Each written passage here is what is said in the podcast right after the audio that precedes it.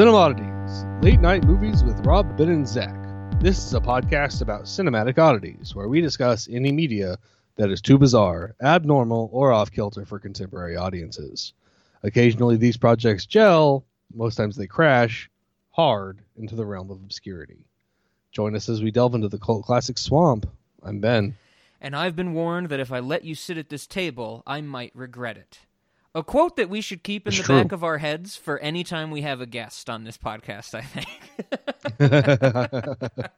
uh, well, that, and that that is also something I think we can usually say to each other as well. Uh, we I feel like we usually come to regret something about the things we watch. uh, we we very rarely do uh, perfect movies, but this week is an exception. Ben, I think you and I are both in agreement. This is a perfect movie. no, I don't know why you think that.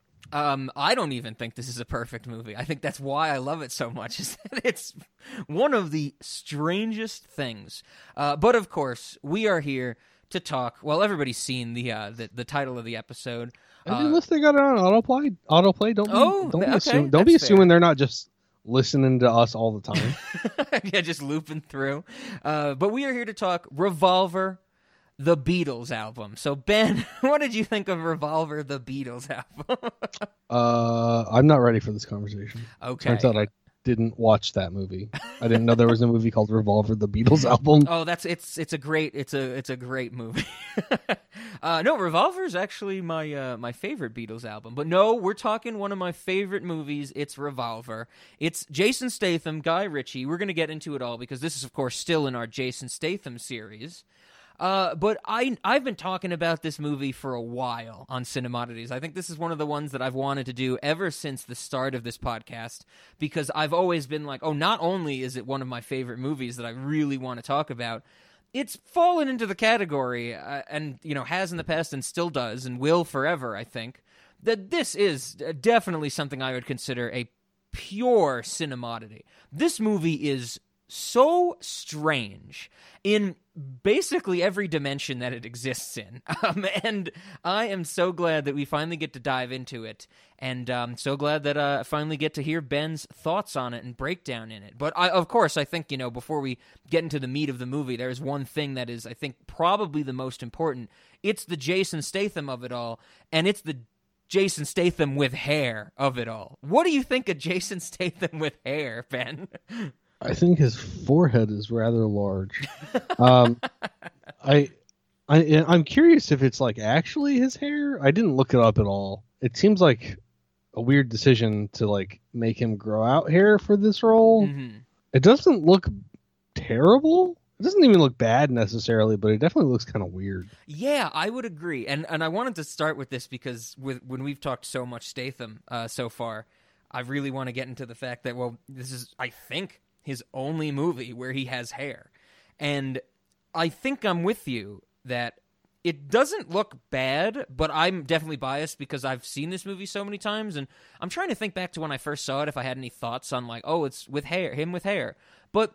I think it's just weird because when you picture Jason Statham, you picture him with the bald head, or at least like some thin hair on it at, at the slightest, right? It's, it's it might be just be like we're so used to it that this is just immediately uh, like it's like looking at I, I know I've, I've told you this quote before, but it's like it's like looking at somebody who doesn't have eyebrows. You know something's not quite right, but it might take you a little bit to figure out what's not quite right. Uh, sure. Well, it's and that's something like Statham isn't always bald. Like sometimes his head shaved, sometimes his hair is just really short. Yeah, yeah. I think in Um, in what is it? I think Crank it's really short, if I remember Yeah, correctly. Yeah, yeah. yeah. Uh, which actually caught me a little off guard because I remembered him being bald in Crank, but he's not. It's just very short. Yep. But no, so it's it's uh it's definitely a little weird to see him with with hair that's probably like what over three or four inches long. I think in this movie. Oh yeah, it's it's It's, it's like to his shoulders, right? you know, I didn't pay that close attention. Okay. He wears it like pulled, not like pulled back, but like back over his head, but it yeah, like sticks up quite a bit in the front, like you might expect from like a '60s ladies hairdo. But sure. I think No, that's I- what he was going for. It was like, you know, Jason, uh, Guy Ritchie was like, Jason, I, am thinking you're going to look like a '60s lady in this movie. yeah, it's kind it's kind of like a pompadour. Sure, uh, sure. But you know, but it's it's uh It's not quite as intense, but anyway, you know, so it's it's weird seeing him with that long hair for sure. Oh, definitely. I, I think though it is used to um to great effect. I, I think in, in his performance, I think there's some scenes, especially near the end of the movie, where like him him having hair lets him you know and putting it in different uh, positions or like styling it differently um, adds a lot to it. Uh, but it's just it's the thing that I wanted to say at the start, like I, I mentioned, because this is the movie where either nobody knows about this movie. Either you say like, "Oh, Revolver," and they'll be like, "What's that?" And be like, "The Guy Ritchie movie," and they'll be like, "I've never heard of it." Or you say, "Oh, you know, like the movie Revolver," and people go, "The one where Jason Statham has hair." like that is one of the defining things about this movie. And um, like I said, I think it's the only time he's had, well, like you said, hair this long, which is fascinating. yeah, that's uh, that's intriguing that that's what people remember about this movie. I, I, like I read that article you sent me, and I, I looked up some stuff about this movie. Mm-hmm. My general take on this movie is that it's not well understood by um, uh, like critics and audiences. You mean? Yeah. Well, uh, so let me uh, let me rephrase yeah, that. I yeah, guess sure. there are quite a few people who think they like very adamantly think they know what it's about. Okay. I think they are they are grasping with some of their conclusions. Okay. Okay. Gotcha. Gotcha. So anyway, we'll have to discuss that more and I don't know you. you I, I feel like this movie's a, a lot about nothing, and in part it's because I think that it's based on some premises about the ego that I disagree with. Okay, sure. So I don't know if, if you want to get into that now. Um, what like the the end, like during the credits when we see like Deepak Chopra and and what he has to say about the ego. Mm-hmm. Okay, okay. So like basically they're saying that that the ego is like the source of all suffering, and that uh, you have no external enemies, only like internal projections of your, or only external projections of your ego. Yeah, and like that's what hurts you. And it's like there are there are times where the way you see the world is the problem, um, and and that's why uh, there's the you know the I think the famous quote in the Bible, which I which I prefer, is if your eye offends you, uh, pluck it out, mm-hmm, mm-hmm. which essentially can be thought of to mean is if the way you view the world is bothersome to you, you should maybe change the way you view the world. I don't think that one can say with that level of certainty that you have no external enemies. Sure, sure. I, I think that that just like severely overlooks um, the fact that evil does exist, uh, or that people can do evil things. And uh, I don't think, for instance, you know, the most exaggerated um, instance of this, I, I don't I don't think Hitler was a projection of, of the Jewish ego. okay, I like that. I like that analogy or comparison for sure, or exemplar. yeah, but I, I, I totally get what you're saying, and I and I do agree with you. I, I, think you said it right. Where there are instances where you know you have these projections of evil, but that's not to say that there is no outward evil. Right, and it, it's it seemed like if you look at the quotes from Deepak Chopra and those other like they were all like doctors or PhDs or like MDs and stuff, and yeah. I was like, I don't know how you got through grad school believing something like that. like I think just having been in grad school, they should understand that there is real evil external to, to them because grad school is evil. right, right. But then they wouldn't be famous and get published by uh, the people who who uh, think just as pretentiously as they do. Right. Uh, so so that was like I don't know. It's like they seemed to like fully believe this. There was no like qualifying to their statements. They weren't Yeah. like they didn't say you know there are times that you should re- analyze the way that you're viewing the world and and discover that you may have a problem there. And like they they could have even gone so far as to say that like before you ascribe your problem to an external source, you should determine whether it could be from an internal source. But they they don't give it any kind of qualifiers. They're just like there are no external problems. And I'm like I think I think Sure. maybe you've never been poor. Like I don't like Never been mugged, you know. Yeah, yeah. I mean, it's like you know, if you're unable to afford food, like I think that you're gonna you you've got some external problems. You know, and maybe maybe you can argue that at some point they they can be reduced back down to decisions you made, et cetera, et cetera. But that's probably not even true sure. because you know, I mean, you can just I you can come up with an example where through no fault of, of your own, um, you experience hardship, uh, and it it could be because somebody is evil, or it could just be because of like circumstance. hmm But to say that there's no external problems, and that your only enemy is your ego is I think is is uh, uh, stupid. Like it's Sure. it's it's a stupid thing to say. It's very it's- tunneled. Absolutely. Yes. No, I'm, I'm with you, and I'm glad you um, bring this up. And just to keep keep going with this, I, I think that the um, I don't remember if they say anybody says it explicitly in this, you know, end credits talking uh, little like you know. Uh, info that we get from like you said the MDs and the psychiatrists and stuff. I'm not sure if it's explicitly said, but I have heard in relation to this idea where it's like you said even if something evil happens through circumstance or no fault of your own, um, the people that truly believe this would say, well, it is in some way the fault of your own because of karma or the notion of karma. I, I think you have to be an idiot. I'm, I'm not. I'm not disagreeing with you, Ben. I'm just. I'm just throwing that out there. No, I no, I, I'm with you. And like I like I said, you know, there there are situations where it's like maybe you can you can go several steps back and find where you made a mistake and and do Yeah. something better in the future, whatever. But that doesn't mean that there aren't malicious people. yes. And- yeah. Like there there point of fact are malicious people. And I don't know, maybe you could make some argument about Hitler being the projection of the Jewish ego because he was able to convince an entire country that that they had to go uh, in part because of really just scapegoatism but i mean i think he i think he used their like lending practices as one like point of example Sure. Yeah. and so like i don't know maybe but it's like that I, I don't know if you're walking down that path i think i think you've you've lost the plot No, I'm I'm with you. It also makes me think of uh, I know we've talked about it before that the the notion of the brass teapot, the movie, uh, in which the the titular brass teapot is this teapot that if you have and you hurt yourself, like if you cause physical pain to yourself or someone around the teapot, it will produce money. And the movie posits that it was in the possession of Hitler during World War II, and he was killing and you know torturing all those people, so it would create a lot of money. And I I remember watching that movie, and I'm like, this is deeply problematic. yeah that that might that might be as offensive as the holocaust itself yeah, that movie. When I remember when it got to the point in the movie, because the premise is like, oh, this this poor couple gets this brass teapot, and they have to like progressively like hurt themselves more to get like make money. And I'm like, that's an interesting idea. And then it turns into this thing about World War II and Hitler's motivations, and I'm like, oh no, movie. I'm like, who who you should have had somebody like you know checking you because you wrecked yourself.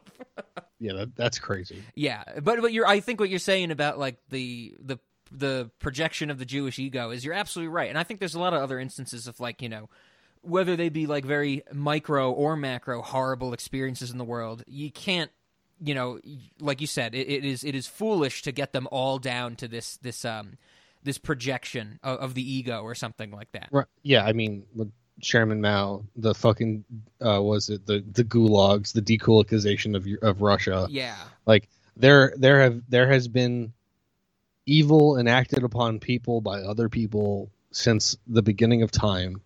And, and to assert that your problems are only your ego and they don't even so this is something else that i find very strange they're not even using ego in the like psychological sense hmm so in in psychoanalytic theory the portion of the human personality which is experienced as the self or i and is in contact with the world through external perception is the ego Yeah.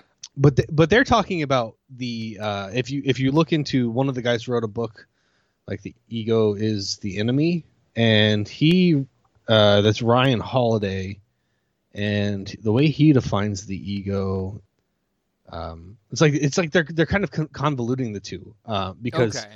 Because in the psychoanalytic realm it's like the ego is the thing that is experienced as the self hmm and in this movie they're like it's been there so long you think it's you it's like well it actually is you um, if you're looking at the psychoanalytic one but they're talking about the ego as um, what the fuck I don't know if I'm gonna be able to, I don't know if I'm gonna be able to find it. Uh, there's a song called "Ego" by Tribe Called Quest. I can play that.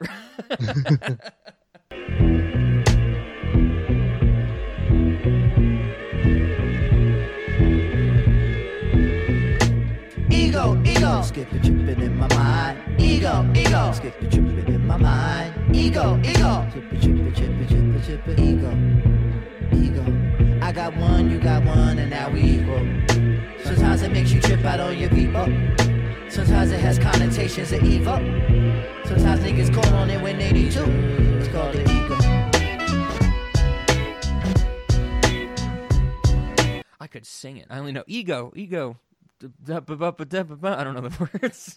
Okay, so the ego. Uh, what do we mean when we discuss ego? Uh, as Holiday writes, the ego we see most commonly goes by a more casual definition: an unhealthy belief in our own importance, arrogance, self-centered ambition. It's that petulant child inside every person, the one that ch- chooses getting his or her own way over anything or anyone else. Mhm. The need to be better than, more than, recognized for, far past any reasonable utility, that's ego. And the sense of superiority and certainty that exceeds the bounds of confidence and talent. So it's like this movie, I, I feel like Guy Ritchie heard about the, the book The Ego is the Enemy and then remembered what he learned about ego from Psych 101 and like kind of conflated the two things Okay, okay. I see, I see what you're saying. Yeah. because like what what ego is the enemy and the people who believe this they're referring to self arrogance and uh, an, an an unhealthy belief in one's own importance. I think is is maybe the key of that definition, Sure.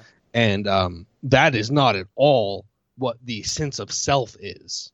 I I think that this movie posits that there's this voice in your head that you think is you, which would which could be the actual psychoanalytic ego, hmm um, but that it is actually this this inflated sense of self importance, pretending to be you or something like that, and that it's in charge. And it's like there, are, yeah, there are times where that is the case, but that's not the case for everybody. Sure, Um, sure. It's and it's it's not the case. It, it, so anyway, I, I guess I- that's where I where I have a lot of trouble with this is I, I think that teasing apart what he means from the psychoanalytic ego is challenging because it's I don't I don't know that he has the fullest uh, understanding of them. Gotcha. Yeah. And you know, and, and I'm open to the idea that I'm missing something because it, it could be like just as I'm even talking about it, it's like well maybe maybe he really is only talking about that sense of self importance and and then it pretending to be you and then you being like your actual psychoanalytic ego being comfortable with it as as acting as if it were you or something like Mhm, that. I, mhm. I'm not sure. This might be this might be tough to answer, but did you have the, these thoughts and like like you said, maybe like the he's not fully he's melding these two together in some in you know strange or maybe misunderstood way. Did you did you get this like from the movie and then it was just kind of like it, it doubled down for you when you got to that ending with the um the the psychiatrist and stuff talking about it or was di- was like did the psychiatrist stuff at the end kind of gel that all together for you Uh, like while well- you were going through the movie were you like you know oh this seems like he's conflating two incorrect things Well, while, while I was watching the movie, um, you know, they Andre uh, three thousand Yes, at some yeah. point tells him, you know, that you've you're you're you're used to that voice, like you've been hearing that voice so long that that you think it's you. So they started talking, and and like I think they mentioned the actual word ego, mm-hmm. and I'm just like, but the ego is you. That's like that's where I'm getting confused because my my initial interpretation or my initial impression is that they're using the psychoanalytic term sure because that's the one I'm more familiar with. And and then it's like, well, maybe I can't relate to these characters because they have an ego that is in charge of them, like a, an un, an inflated sense of importance that is in charge of them, mm-hmm. which the main character does seem to have an inflated sense of importance. You know, with with regards to like he thinks he he can make Macha pay. yeah You yeah know, it's like he has to pay for what he did to me. It's like, well, I maybe that's a waste of, of time. That's probably not a good good way to spend your energy or time. But yeah, so maybe like maybe it's just that I can't relate with these characters because the voice that I have inside is me. sure yeah yeah i know what you're saying The the the thing I experience as myself is me, and it, it doesn't come with a with an inflated sense of self importance. At least not very commonly. And then I mean, there are don't get me wrong, there are times where like something like that'll kind of prick up, and I and I can be like, that's not a good. That's not a good way to spend my time. You know, that's not a good thing to be doing. sure yeah And you know, even sometimes I'll indulge in it, and then later I'm like, that was, you know, maybe I shouldn't do that in the future, that kind of thing. But so like, I don't know, maybe that's it. Maybe I just can't relate with the characters because now that I'm thinking about it, like especially after I've I've said all this, it's like maybe maybe these characters are supposed to be people that need to confront their. Uh, I, I don't want to keep using the word ego. yeah yeah Uh, I, I would like to to have a different word to to specify the non psychoanalytic ego. Let's I, I don't know. I guess from this point forward, I'll just try to specify when I mean psychoanalytic, Sure. and I'll use the word ego when I don't. The ego. Yeah. Oh, there we go. The ego. Uh, so maybe maybe these people have an ego that um, they just really runs their life. Yeah, yeah. And and I would say that if you're a person whose ego really runs your life, you probably do fall into this category that most of your problems are your own fault. sure. Okay. Yeah, I like. But I, I like what you're saying. Yeah, yeah. I still wouldn't say all. So I think that, that that's like a, a shallow analysis or whatever. Um, and it, it's only like they, I think they say it as if it's generally true, but I think it's only applicable to people who have a, an out of control ego. Mm-hmm. Mm-hmm. Uh, and I, I, like like calling that it the. Yeah, I was just about to say I like calling it ego because then the premise of this movie becomes Lego your ego.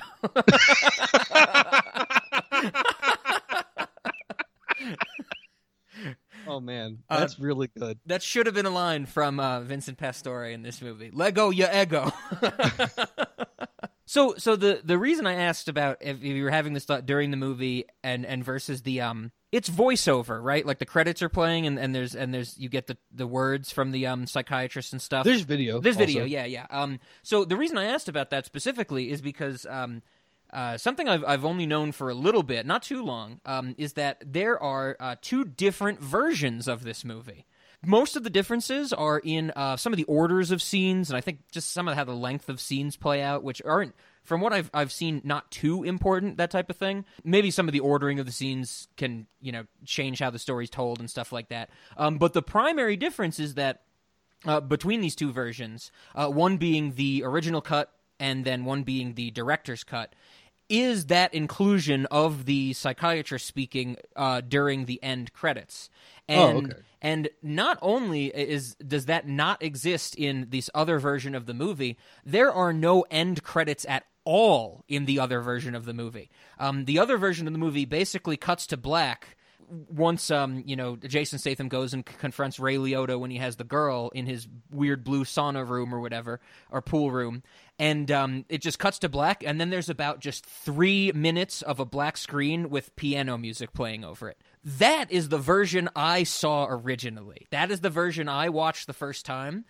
And I think not only because that I saw this version that did not have this um, the actual you know academic speaking about the the themes or the ideas presented in this movie, I have just come to over the years see this movie as something different than I think what you're saying, what the the the academics are speaking about it, and the people online who are, like you said, grasping at the ideas. I I have taken this movie, I, and I've also I've agreed with pretty much everything you said. Like you said, the the tunneled and short sightedness of you know the e- projection of the ego.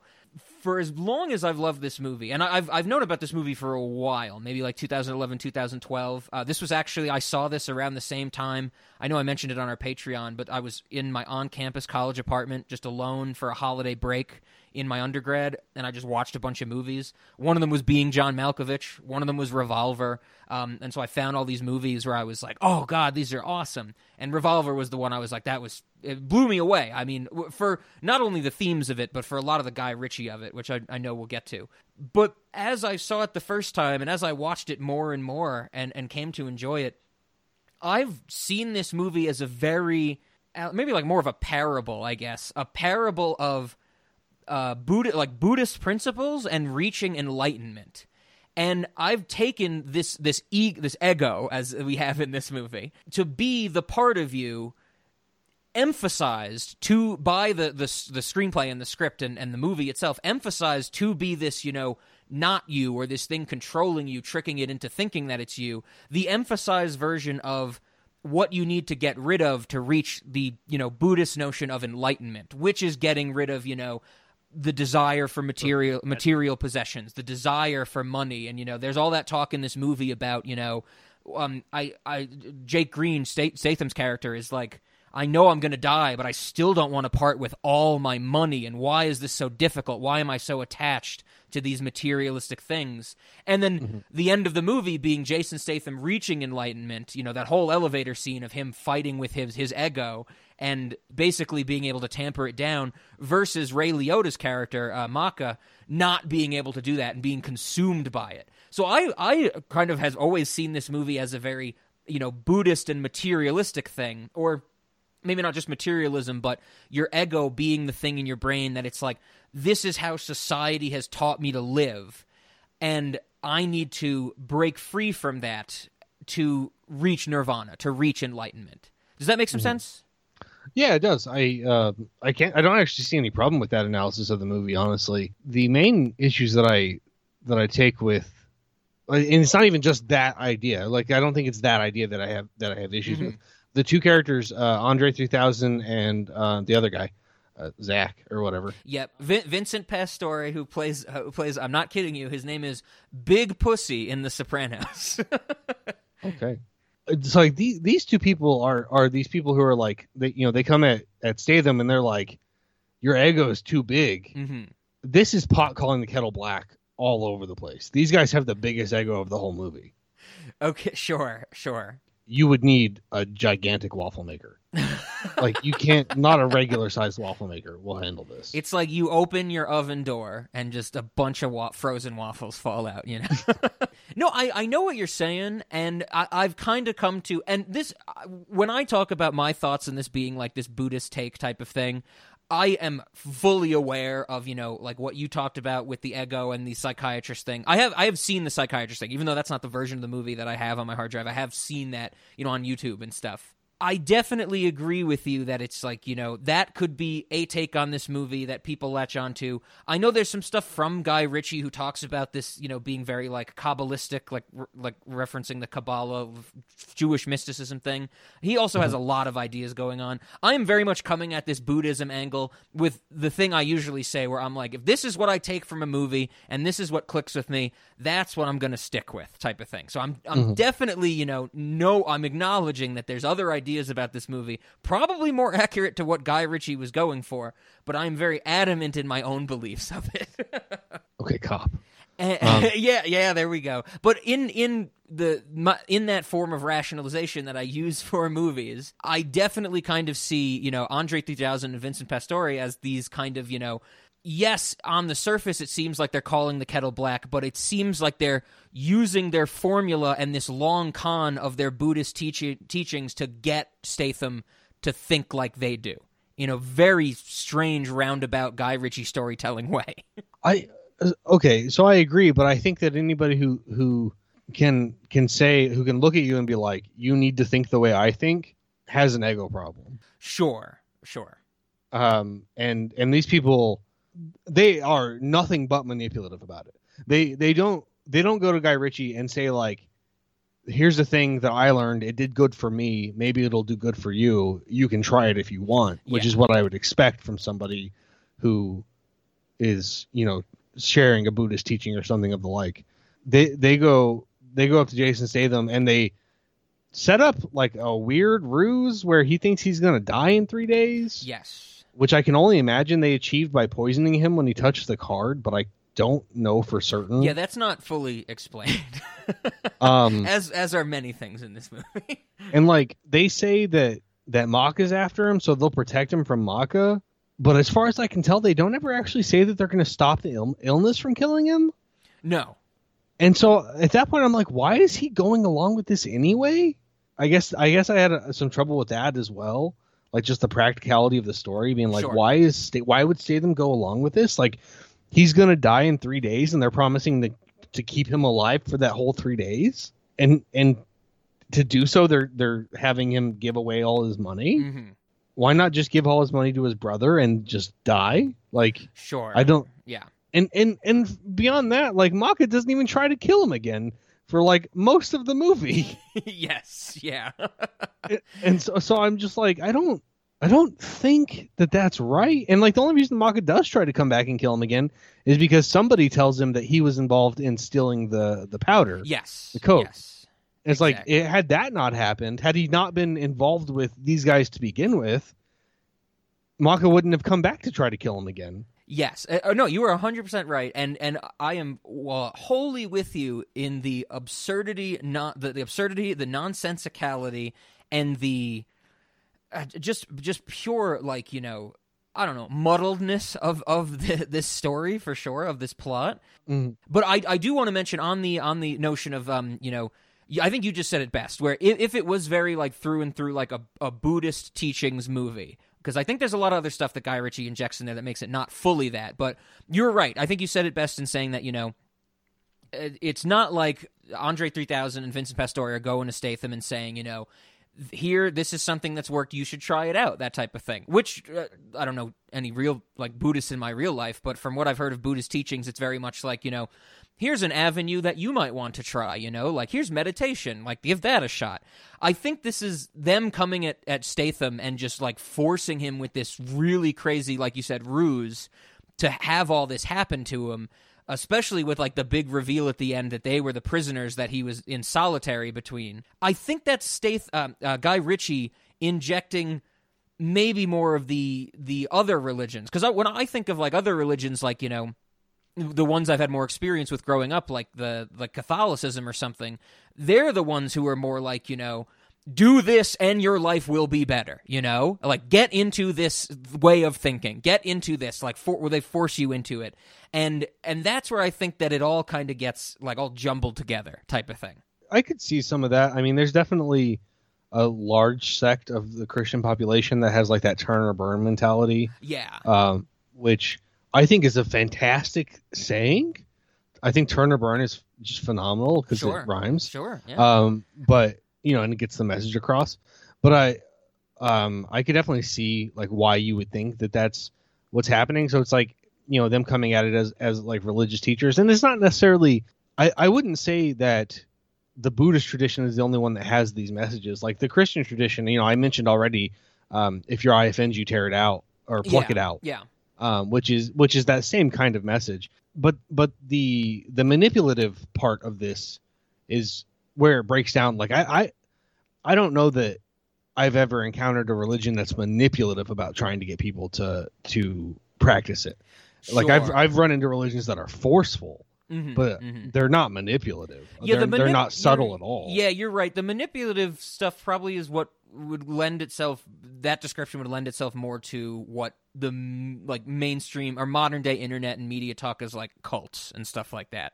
I, I I could see that in in the sense that maybe your peers are kind of like putting that kind of pressure on you and and you feel like you don't really have options hmm but i don't know i just their characters i guess i i didn't think that they were the masterminds they thought they were i guess Gotcha, gotcha. No, uh, Um, that, that's an interesting point. and I, I think that goes along with the um what you were saying about the story and the weird and this very strange way it's told, which we'll have to get into, like I said, the Guy Ritchie of it, um, but also the um how it's basically like dominoes falling over just by you know pure machination of the script type of thing, like like things are happening because there is Guy Ritchie, of course, you know, writing. There's this divine creator writing this script, and all these things are happening because of something that happened earlier that didn't even need to happen, and it, it is very convoluted for sure. right Comes with a big reveal at the end. Uh, I think the big reveal being, you know, it's like, well, one, the reveal of like th- this voice in your head is not you, and two, the reveal of like, oh, we were the um the con man and the chess player who've been pulling these strings. I find this similarity, and I think I, I'm glad you've seen this other movie that I really compare this to.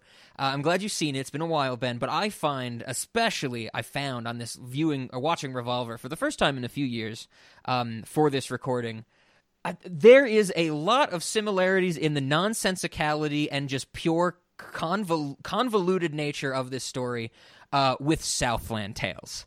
I find these two stories very, the structure of them very similar. Because remember at the end of Southland Tales, where it's like, okay, there's 20 minutes left, and The Rock, guess what? You went back in time and you cloned yourself, but then you killed yourself, and pimps don't commit suicide. And you're just like, I was confused by the first two hours of this movie. Why am I confused in a different way for the last 30 minutes? And I mm-hmm. think this movie kind of pulls off that same trick.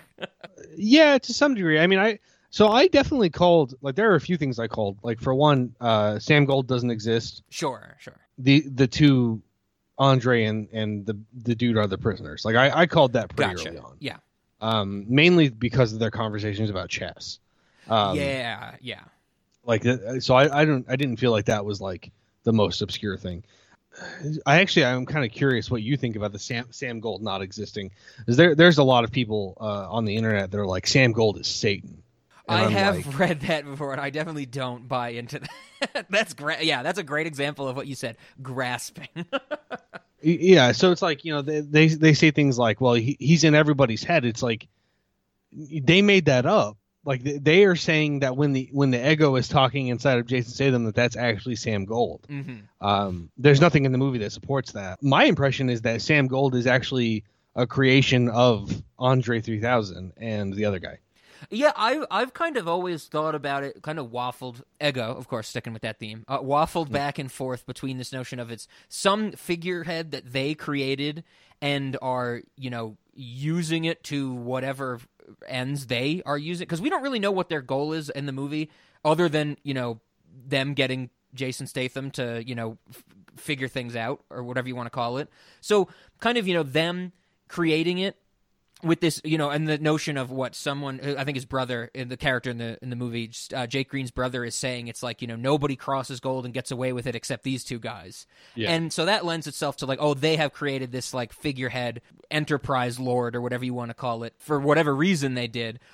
Or and I've waffled between that and the idea that Sam Gold is in this very like once again you know parable or like allegorical way, this just like looming th- threat, like this looming idea, like a Satan, not the actual like religious figurehead of Satan, but this notion that you know th- this societal pressure of wanting to succeed, of like you know materialistic possessions, of all the negative things that the ego you know comes with, just as this this entity in the movie. You know, I and that that's where I I draw more comparisons to Southland Tales because I think a lot of Southland Tales and this movie, while the story is told like very literally, I think there is a lot from the creators, you know, Guy Ritchie here and Richard Kelly in, in Southland Tales, that they are like, this is played very literally, but it should be taken as, you know, very metaphorical. Which is a reason I think I love both of these movies, because they are both like absolutely flawed, crazy pieces of nonsense, and there's just something I love about that in movies. Uh, you probably like the Bible then. You know, the Bible is my go-to bedtime book. no, I I, uh, I jest, but that's that's interesting. I mean, I, I definitely agree that there's that these should be looked at metaphorically, Mhm. uh, or that they can be looked at metaphorically. And like, but one other thing before we move on, I actually for a while my impression was that Sam Gold was actually just the woman that he that oh, sure, yeah, yeah. like that she just created Sam Gold uh, so that people would respect her more, and then she's just his like messenger. Yeah, yeah, gotcha. Yeah. So so I definitely um, initially thought that, and I still kind of do. I think that that might actually make the most sense. With the second most sense being that it's um, that she works with uh, Andre 3000 and the other dude, Mm, hmm the big waffle, not Slim Biggins, Big Slimmins. so What's that line from Ray Liotta? He's like, he's like, we sent five men and Slim Uh, Biggins, who no, counts we as another five men or something. no, it's it's six, and Slim Okay. Biggins who counts as another six. yeah. That's Um, great. And that is what I saw. That's a fascinating story. I have one question for you. How? How what? How what? There were six of us, plus Slim Biggins, who counts as another six. How many were there of him? One. One. So, how exactly did this one manage to disarm and overpower a four time national bodybuilding champion? Drag him half a block, throw him over a six foot wall, and then get him to his own gun. and Slim Biggins. Yeah. Um no, I I definitely I I want to pick apart some scenes as we go into like the the the themes of this movie because like I said, it's very much something I find the similarities with Southland Tales structurally and them not thematically, but like metaphorically. Um and I think that's going to get us into like the performances and stuff and the way the story's told. So uh, on on the topic of the um the themes and the and the ideas in this movie, um I don't know if you, if you saw it Ben, but you can anybody can go to the uh Wikipedia page for this movie, and there's a little section on like the themes and stuff, or, you know, uh, interpretations or whatever you want to call it. It, it. it references some things. It, it it grasps at some things. I believe. You know, there's a few citations needed in there, um, of course. Um, but the the one line I want to highlight, uh, which is great on the Wikipedia page, is um, it's referencing the scene where Statham first brings uh, a bag, a duffel bag full of money to um, Avi and Zach, and very strangely, a touch that I think it's very noticeable is that you know uh, Andre 3000 is talking about like he loves cash and stuff like that, and he takes out like a bill from the duffel bag, and it's a twelve dollar bill. Yeah. The Wikipedia page says very, very, very funnily, I think, the dollar bills shown in Jack's money bags. Well, first of all, his name is Jake Green. I don't know where they get Jack from, but the dollar bills shown in Jack's money bags have a denomination of 12, and then in parentheses, the word 12 written out. No explanation for this has yet been discovered. Uh, it's clearly the 12 disciples. Um, I I love that line because that's clearly like someone is is writing like that comes across to me Ben is something we we sometimes find on the Adventure Time wiki. Like someone who has a weird affinity for you know either Adventure Time or this movie. Uh, they're just like, yeah, I can go edit the wiki page, and they're like. This sounds good to me, you know. It's, let's keep it mysterious. Yeah. I I don't know. I mean, I definitely noticed like the the $12 bill thing, yeah. uh, but I probably would have forgotten to bring it up. Oh, okay, okay. I mean, it's just like a movie prop. oh yeah, ab- absolutely. Um, I mean, I don't know. Maybe it's maybe the joke I made about the 12 disciples is is more apt than yeah, it could be. Um, I if, I if like that's really to, supposed to be Satan as Sam Gold, then right. then money is the 12 disciples and Satan wants all the money or something. I don't yeah. Um, I like to think it is a reference to. Uh, there is a bit from an episode of the Animaniacs uh, where uh, it's I if I have not seen this in so long, I have to see if I can even dig it up.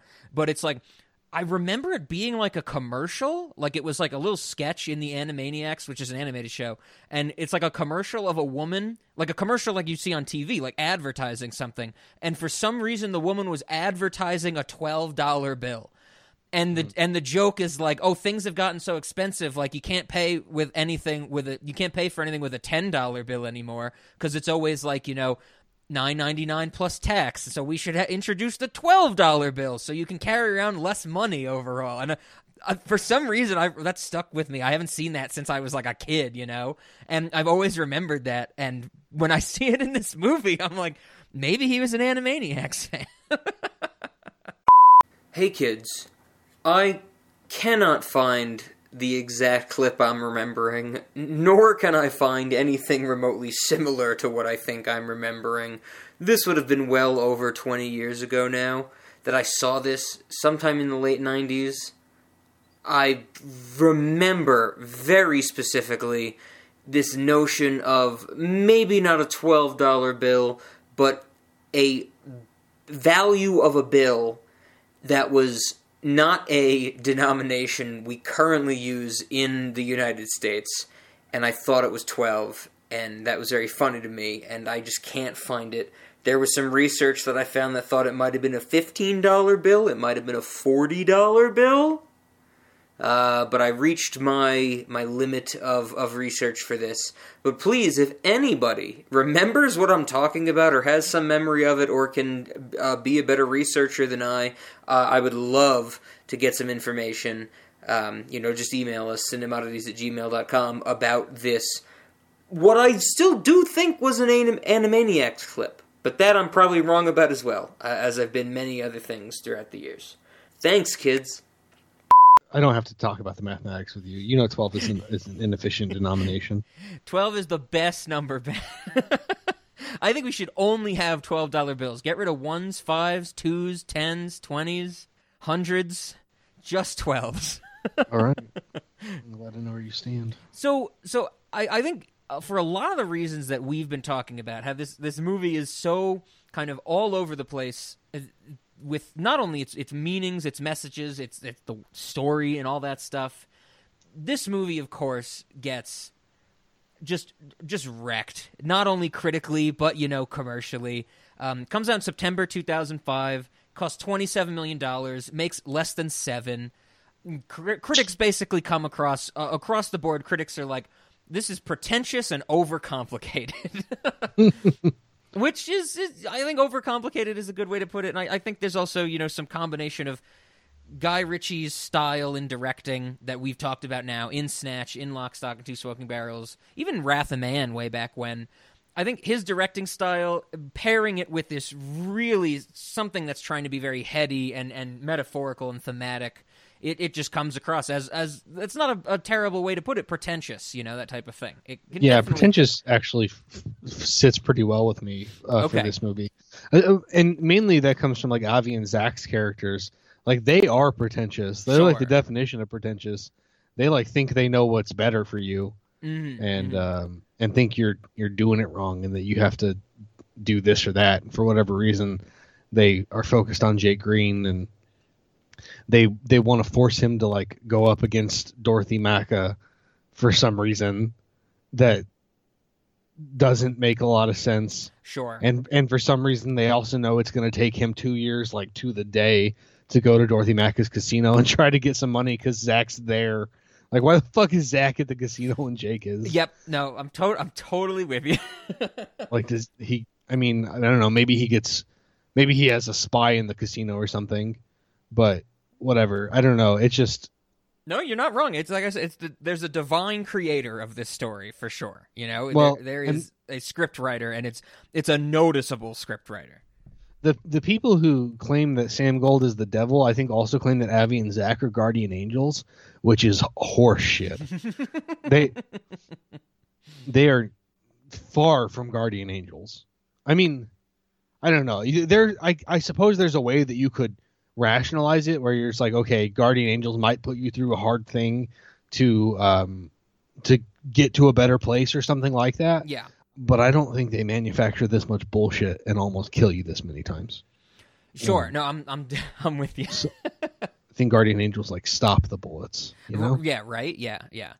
I definitely think you know it's like like I said, a noticeable writer. Like this movie is like we've talked about like noticeable edits. This is a noticeably written script. You know, it, it definitely does not flow naturally. You know, No, it's not character driven in the slightest. Exactly, and and you know it's very much like oh this is just being being uh, told to us. I, I think that on on that idea, I think that Guy Ritchie is in his own mind when he was writing this, and you know, and then of course making the movie, he's seeing it probably very pretentiously, and I think that like you said, it, is sitting better with me.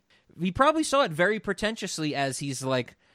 I am writing a, a chess match where you know I am seeing four moves ahead of the audience and and all these pieces I'm putting in place, but then you know uh, it's really like oh you didn't have the foresight to see it. He he probably views it, this story as you know a a construction of a grandmaster in to some extent. Well, and if that's the case, I might lose a little respect for him. This this is very clearly it, it has uh what would you say like flaws in its Yes, story. yes, definitely. plot definitely. holes. But I, I definitely picking up what you're putting down where he's like he's like, Oh, I'm you know, I'm looking at it from like a thousand feet in the air and, and I can just make up a reason that this makes sense and then it'll it'll you know people will just assume that I'm smarter and they're dumber, which is a line in the movie.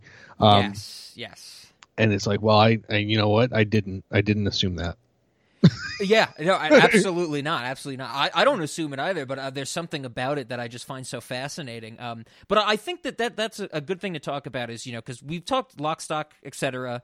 and um, Snatch, his first two movies, and those get you Both know fantastic movies. Exactly, and th- and those get you know a- a- acclaim from audiences, from critics, and you know other than the critics saying like he made the same movie twice, and then as soon as he makes something different, everybody's like, why can't he just make the same movie a third time? I don't think anybody said that, but I I think that you know th- it's something that happens with directors, with creative forces. In that, you know, they, they might start out, they might see, get these, like, you know, huge successes, and when they have successes in these kind of you know unique ways like like guy ritchie because he's he's the guy we're talking about um you know lock stock etc and snatch they're very unique movies. They're not wholly unique. Of course they're playing on the tarantino thing. They're playing on some other um, creators that we've talked about in those episodes his insp- inspirations. But they are done in this unique way and he, like his take on them. And people see that and they go oh man this is so great you know? There there then comes a point where you know these directors can pitch kind of anything. Like they can have like, oh, I wrote this script, and you know, it it's all these crazy ideas, and you know, maybe Uh, Guy Ritchie trying to, you know, he writes Revolver. He's shopping it around to people, you know, studios, whoever, and actors, and maybe not so much Statham, but like say Liotta, Ray Liotta is Macha, you know, maybe Mark Strong is Sorter, and, and you know even uh, Zach and Avi. They read this script. Maybe even studio executives read this script, and they look at it and they go, "I don't understand what the hell this is." But this guy has had success before with his unique ideas, so maybe I'm just missing something. And they kind of go along with them, and that's where that the pretentiousness comes into play. And I think that very, you know, nicely. I think for Guy Ritchie, he didn't just fall into obscurity. He's made many movies since then. I think that this, combined with his previous movie, um, Swept Away, which is a total vanity project, which is the, the movie he made while he was married to Madonna. And it's Madonna, him remaking an Italian film that completely misses the point of the Italian film. And I, I would say the theme of Guy Ritchie's Swept Away is look, I'm married to Madonna. Isn't that cool? Um, and so I think the combination of Swept Away and this, both being like critics going, this does not work, this makes no sense. I think it does somewhat humble Guy Ritchie because then the next movie he makes after this is RocknRolla, which is very much toned down and more like a snatch and something like that. Getting back to the I wouldn't. I would say rock and roll is not pretentious in the slightest. And then the Sherlock Holmes movies, and then it's like, okay, I had to pull back from this really heady stuff and get back to like the grounded stories that made Lock, Stock, etc. and Snatch such a success. Get away from vanity. Get away from pretentiousness. And then maybe he goes a little too far away from it because then he starts making just remake or or adaptations of like like King Arthur's a boxer, The Man from U.N.C.L.E.'s a boxer, Aladdin's a boxer, you know, that type of stuff. Um, so I, I think it was a good period for Guy Ritchie to go through to, to have this, you know, critical failure. Um, and I hope he learned something from it. But that that's just my thought that he falls into a lot of other directors who make these big movies and people just kind of go, "Well, I don't really know what you're doing here, but I'll just stick with it." And it turns around and bites him on the ass. Like I think like I'm thinking of um you know uh, the that happened to the Wachowskis. Even though Speed Racer is a phenomenal movie, I think a lot of people were like, "What the fuck is this? Like, you made The Matrix. What is this now?" You know. Um, And there's probably other examples that are not coming to my mind, but I think that's just where this lays with Guy Ritchie, in that nobody said no to him for this movie, and it shows, and it comes as as bloated and crazy and nonsense, and and just his vision where he was probably like maybe I should come back from this or pull back from this. A lot like a Southland Tales. I think no after Donnie Darko, no everybody like Richard we I don't know if we watched it or you watched it, but on the bonus features on the Southland Tales Blu-ray, there's scenes where like the actors are like, you know, I don't know what this movie is about, but Yeah, this guy yeah. clearly has a vision, and so I'm just going along with it. And sometimes that works out great, sometimes that doesn't work out great. It's like the guy from Missing. He Yeah, he, he had a vision. Exactly. That's a great a great recent example in a movie. But I think that's what I find fascinating about these movies. That these are like like Southland Tales for Richard Kelly, this for Guy Ritchie. This is just like their unfettered creative force. And that is that is fascinating to me. You- Fascinating that that nobody said no to them. Fa- well, fascinating that this is what you get when nobody says no to them. You know, Okay. I, I I find both of this and Southland Tales just so absolutely bizarre in their existence that I don't know. It, it's kind of like the um. It's an, one of the reasons that I find like you know something like Finnegan's Wake so mesmerizing is where it's like you know nobody was going to say no to James Joyce, well because it was also Irish literature, state of Irish literature. Um, you know at the beginning of the um 20th century, but like after you know Ulysses, which is regularly considered by the people who think they can rank these things, regularly considered like the greatest novel of all time. And then he's like, well, you know, I'm now going blind in my eyes, and I'm gonna write this book that's just a total thing you don't even have to read. You have to like glaze over and it just creates different images in your head. And it's just like that is fascinating that people can think of this. And i like that you know unabated just creative force. We get the weirdest things from it I can appreciate the unabated creative force, uh, but I think that something that needs to be said uh, is that's not how you get good products. definitely not Um, so, so you need creative force, one hundred percent.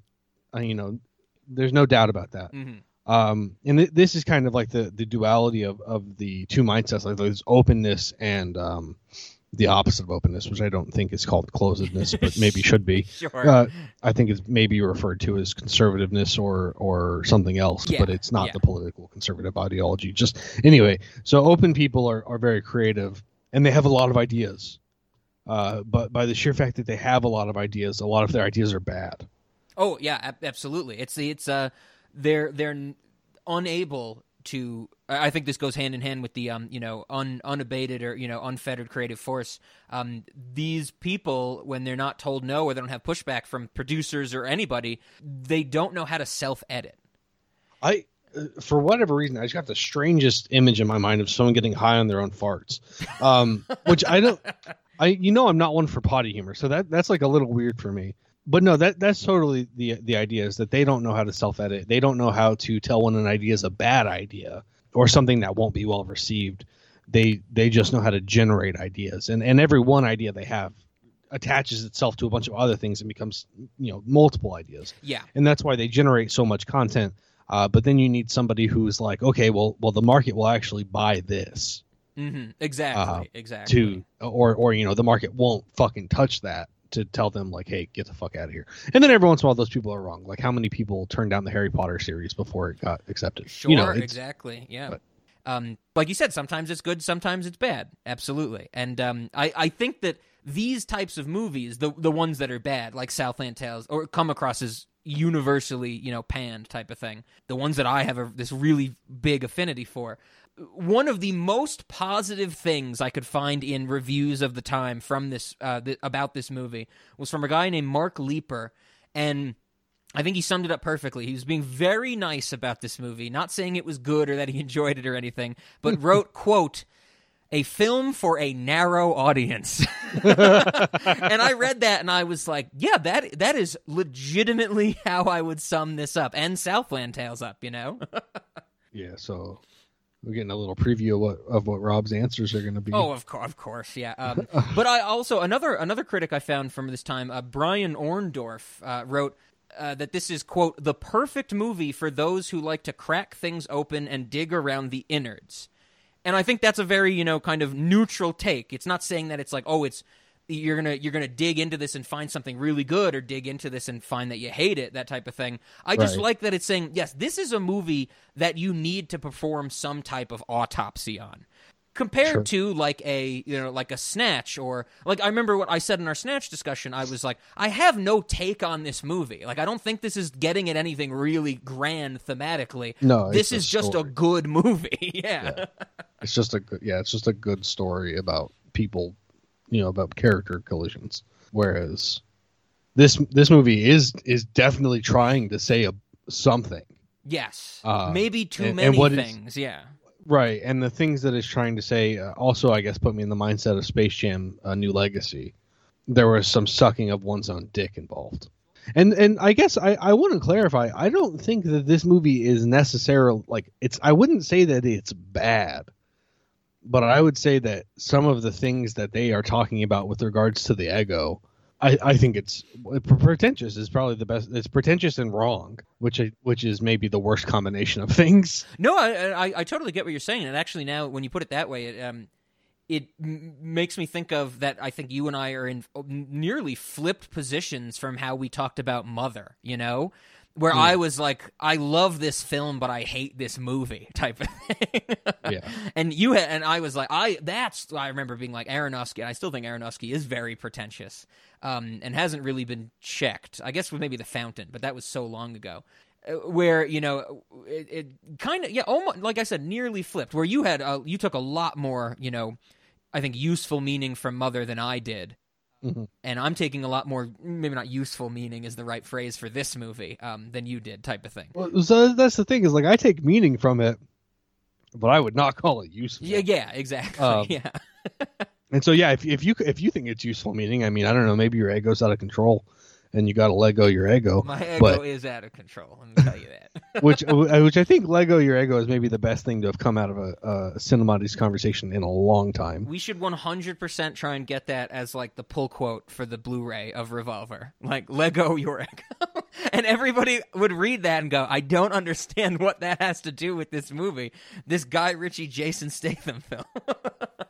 I mean, sometimes you just gotta let go your ego. You know, like it's not it's not that complicated. It's not that heady. There would be a uh, on the on the box. There would be a um a little QR code next to that quote, and when you scan it, it just brings like you to the Spotify ep- ep- episode, this episode, so you can listen to it.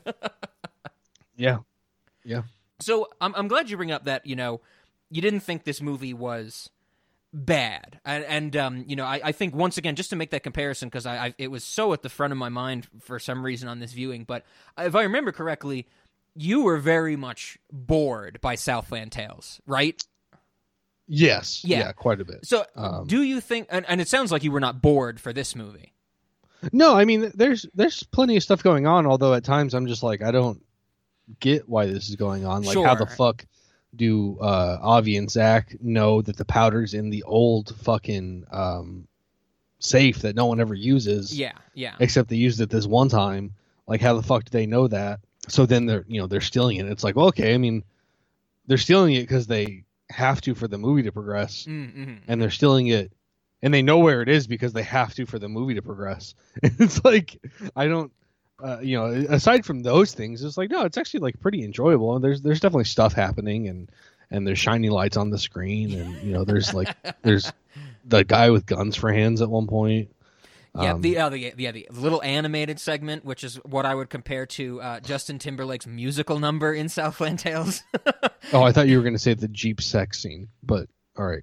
that uh, could could be. I mean, yeah, maybe a combination of those two things. They're both in there, and I'm like, I don't really know why this is in here, but it's fucking awesome. You know, I love the musical number in Southland Tales. I really like the little animated segment in in this movie. I, I mean, I have no take on why it's there, if it's adding anything, you know, thematically, if it's purely stylistic, I, which I, I think it is. But it's fun, you know. Uh, I I found it weird how like over exaggeratedly fat the Asian dude was in the oh yeah, Like- that's right. like he like shakes his head and like his his jaws like half a second behind him. You know, it's like yep. that's- yeah.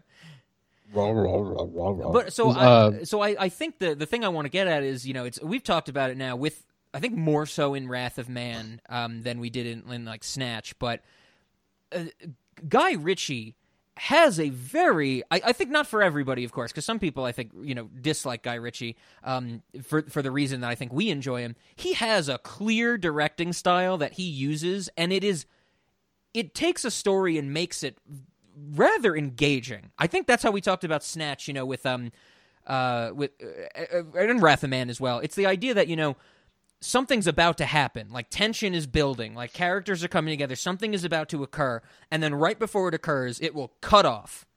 And then it'll take like this maybe, you know, small, relatively small time jump to people describing what happened, but then we're getting to see bits and pieces of it. Like it is a very, it's an interesting uh, way to tell a story.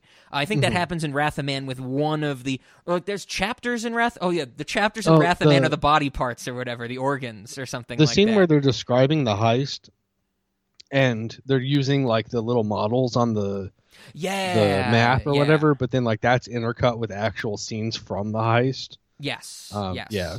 Uh, in, in Revolver, you know, you mentioned the scene where they they steal the safe type of thing. We do get that intercut of the of them stealing the safe and cracking it open, but it, like I said, intercut with um, Ray Liotta finding out that it was sto- like stolen. We see like the Yep. hole in the wall and stuff like that. Yep.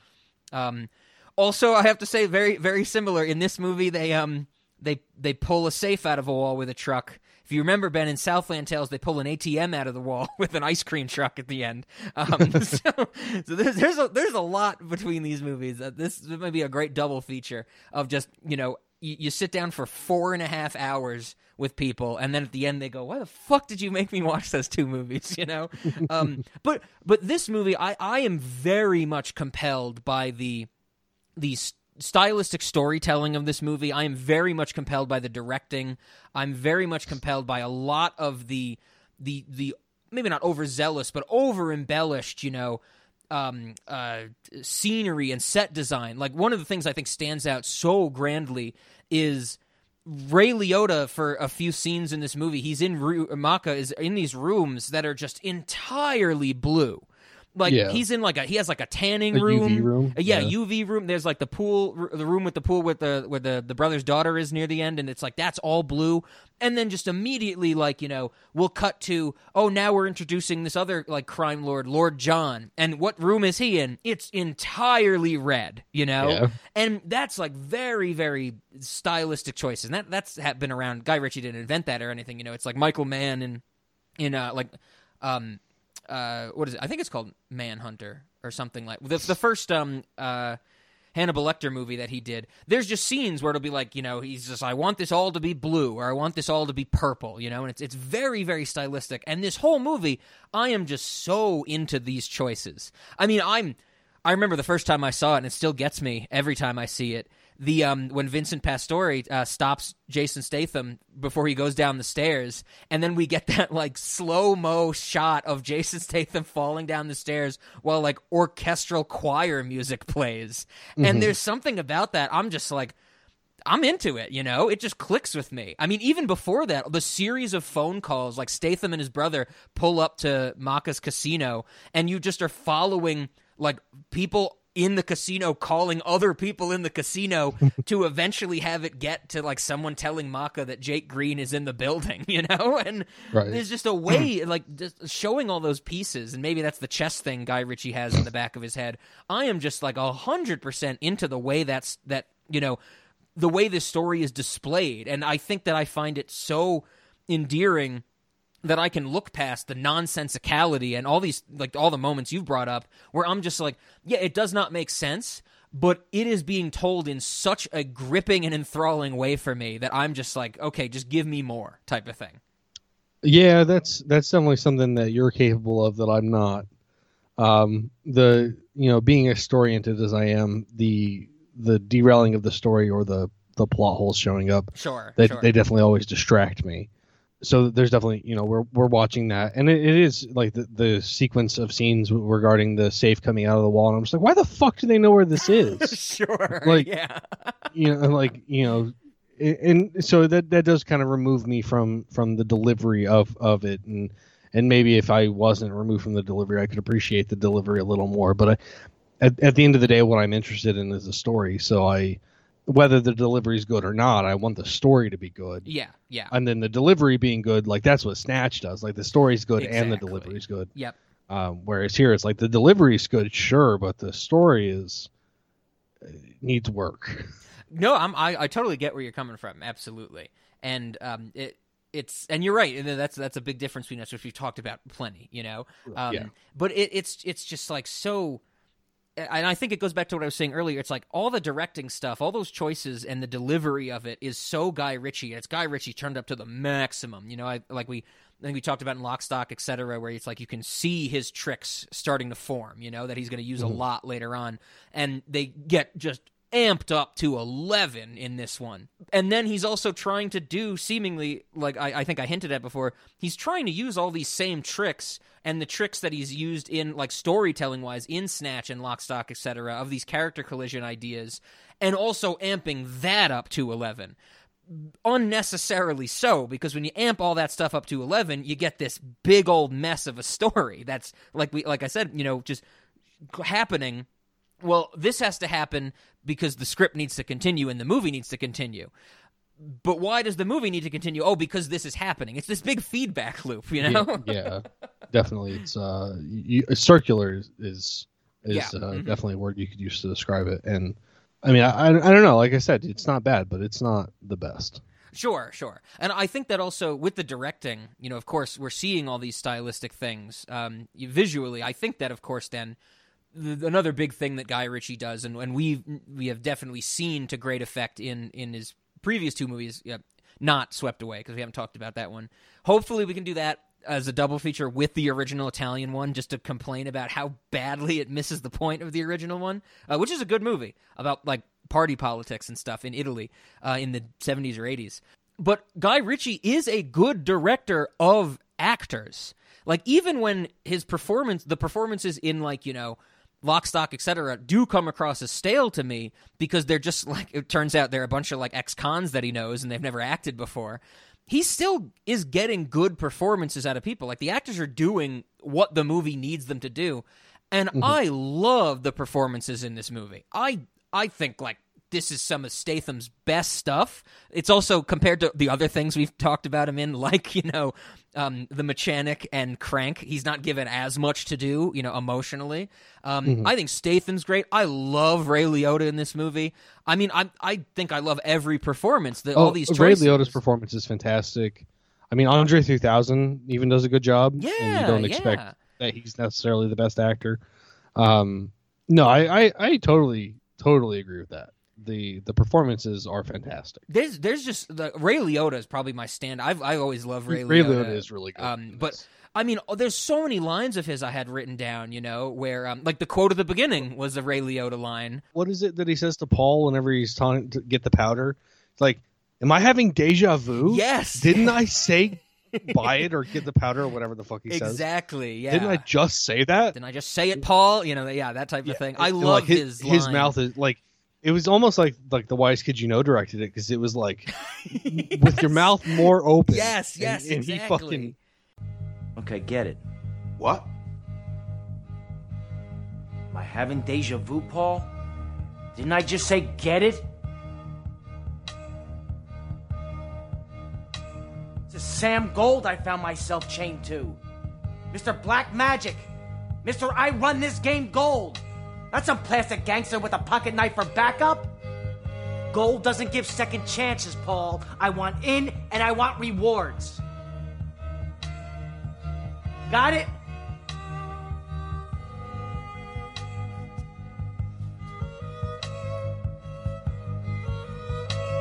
Paul? When you make the deal, keep both eyes on that untrustworthy, greedy motherfucker.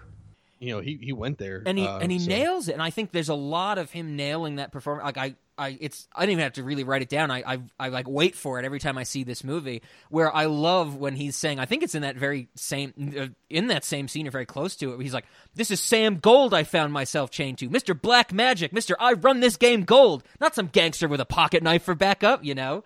And and e- there's even the line when when he's he's yelling at Paul about the um about the the safe getting stolen because there's that little I love that little reveal where he's like you know we don't even use this safe anymore. Who would want to steal it? And he's like Paul don't tell me Paul. And then the scene he's like why was it on one of our properties? Why don't you just rape me Paul? Yeah. Yeah why don't you just rape me? It was a fantastic one. oh yeah it, it's he's so fucking good in this movie and I mean even fuck was you doing on one of our properties? Why don't you just fucking rape me, Paul? Pull the troops together. Break some bones, hurt some people. Results. You hear me? I'll take care of it. You're damn straight you're gonna fucking take care of it. The word excuse does not exist in Sam Gold's lexicon. We're the walking dead until you fucking remedy this situation. You understand? I'll take care of it. No. I said, do you understand? Yes. You better. his not really his final scene, but like his big scene at the end is the whole like that sequence of Statham at his bed at night, and then Statham in the elevator, and then him with the gun pointing it at Statham when he gets out of the elevator, and he's like, "Fear me." And then the way it cuts back to that later, uh, and I'm like, "Oh my god!" I'm I'm like, "This is just amazing to watch," you know. And that's what I like I was saying. I love that Guy Ritchie clearly knew what he wanted from this movie, and Ray Liotta must have been tapped into that character because there's just like every time he's on screen, I'm just like, "This is awesome." Yeah, Ray Liotta's performance is definitely a standout. Uh, I personally, so this might just be because of how much I love Kingsman, but uh, Sorter, oh yeah, yeah, yeah, it- like his performance, and then like even when he he turns on them at the end, it's like his performances aren't necessarily like it's not like full of emotion, but it's like full of emotion in a weird way, Mhm, where where he's like, you can tell he's this this like maybe even borderline psychopath person who's who's having to deal with things that he's never had to deal with like personal failure Yeah, yeah, and they very Mark Strong, the actor. Mark Strong's great, and like you said, in Kingsman. I think that's where everybody knows him from these days. Um, even though he's been around, you know, for a while. yeah yeah Just he the- was in The choice to like have his choice in this performance to like he not only he has like a stuttle mumber mumble type of thing where he's he's very like reserved, but you said it almost comes across as like psychopathic and all that stuff. Like I love his check scene she's dead. w- with um yeah yeah check check check that she's dead. I, I love that um in the when he misses at the start because you know um Statham sees the uh the pick this The- up yeah, the- And he's in the car with Slim Biggins, and he's like, he's like, you never miss. And he's like, I never miss. And he's like, stop talking to me because I'm, I'm never missing. I'm definitely not going to miss it this close of a range. yeah, yeah, yeah. Like let alone three times. Uh, Yeah, yeah. Oh, but yeah, the whole thing with him in the um the assassin scene at the restaurant where it just shows him walking through the kitchen very nonchalantly. I'm just like, this is this is just badass. This is what Oh, Guy absolutely. Ritchie is. This is the stuff he should be leaning into more, not this like Buddhist, kabbalistic, you know, thematic ideas. Lean into the story more of just showing these characters be good at what they do, because that's what a like. Brad Pitt is the boxer and then the pikey stuff and Snatch and you know um Well, and that's arguably yeah. one of the reasons this movie got very bad reviews is that apparently it was advertised very heavily as uh, like mafia movie, Oh, okay, okay. and then it and then you watch it and it's like it's trying to be very heady, and it's like that's yeah. that's not what I signed up for when I bought my movie yeah, ticket. that's you a that's a good point. Yeah, that the, the mafia stuff is very much just a a setting. it's almost the mise en scène of the movie. It's Yeah. like you know, okay, it's like this room's going to take uh, this story is going to take place, you know, in a city. What's going on in the city? Mob stuff, drug deals, you know, and it's Yeah. like okay, Oh god, that's some of the other stuff I read from reviews. They were like, the city they're in is obviously the chessboard, and Sam Gold is Satan, and and I was like, you guys, oh man, I don't know what you're on. yeah, that is some. uh, and that I don't is- even know if I want any of it. That, that sounds is rough. exactly what I like to call cracked.com bullshit. yeah, yeah. Some someone is getting paid to write uh, a article with buzzwords in the title that is then just total nonsense, and they're just like, "Okay, I wrote it in thirty minutes." Mr. Clandestine, Mister Mr. Mystery. Mister Mystery. um, but yeah, Sorter is awesome, and that that final scene with him turning on everybody is It's glorious. incre- and even the way it's edited with like the panels and stuff, absolutely fantastic. well, and like I just I love you know the the, the daughter's out and Paul is I'm gonna do whatever gross thing he's gonna do to her. I, I don't know like I don't know. They're not really setting it up like he's gonna rape her or anything, but I think he's like gonna make her watch him him light his dad her dad on fire. Or yeah, because. I think one of the characters says he like calls Macha and he says something like you know and like then the, found out the little girl's there and Paul got excited as he does and it shows him like ru- running his hands through her hair or something like that. Yeah, yeah, very Joe Biden. Um, you know, like he's almost sniffing her. Um, and and you know, it, it sort of is just like, no, yeah. He's like that's Like, we- enough or something. like we don't Yeah. yeah, he said he says that's enough and, and paul says uh we're something like we're gonna have a disagreement or we're gonna have a dispute or Mhm. something like if if you interrupt me again and sort of just fucking blows him away Yeah, and I even think there's some great touches with Sorter. I think it might be to Paul or someone else in that in that big like scene of Sorters at the end where he doesn't even shoot the guy through the head. He like points his gun like through his neck or something and fire. There's like some weird angled shots that I'm just like. I don't know if that's the best way to shoot somebody because movies have only told me to shoot them directly in the head. You know, like The Departed, like 38,000 people get shot in the head in that movie. But I'm hmm. like, but I believe that Sorter is the best hitman and he knows how to kill somebody immediately, type of thing. Sure. So I'm Well, he- buying he whatever he's putting down. he he knows how to kill them however he wants them to die i think is how how we should take it yeah. and if if if he wants them to suffer maybe that's what he's going for. sure, sure. and you know when it comes to paul like if he wants paul to suffer i i'm th- i'm here for it like shot in the neck you're definitely debilitated yes, yes. it's going to take you a little while to die.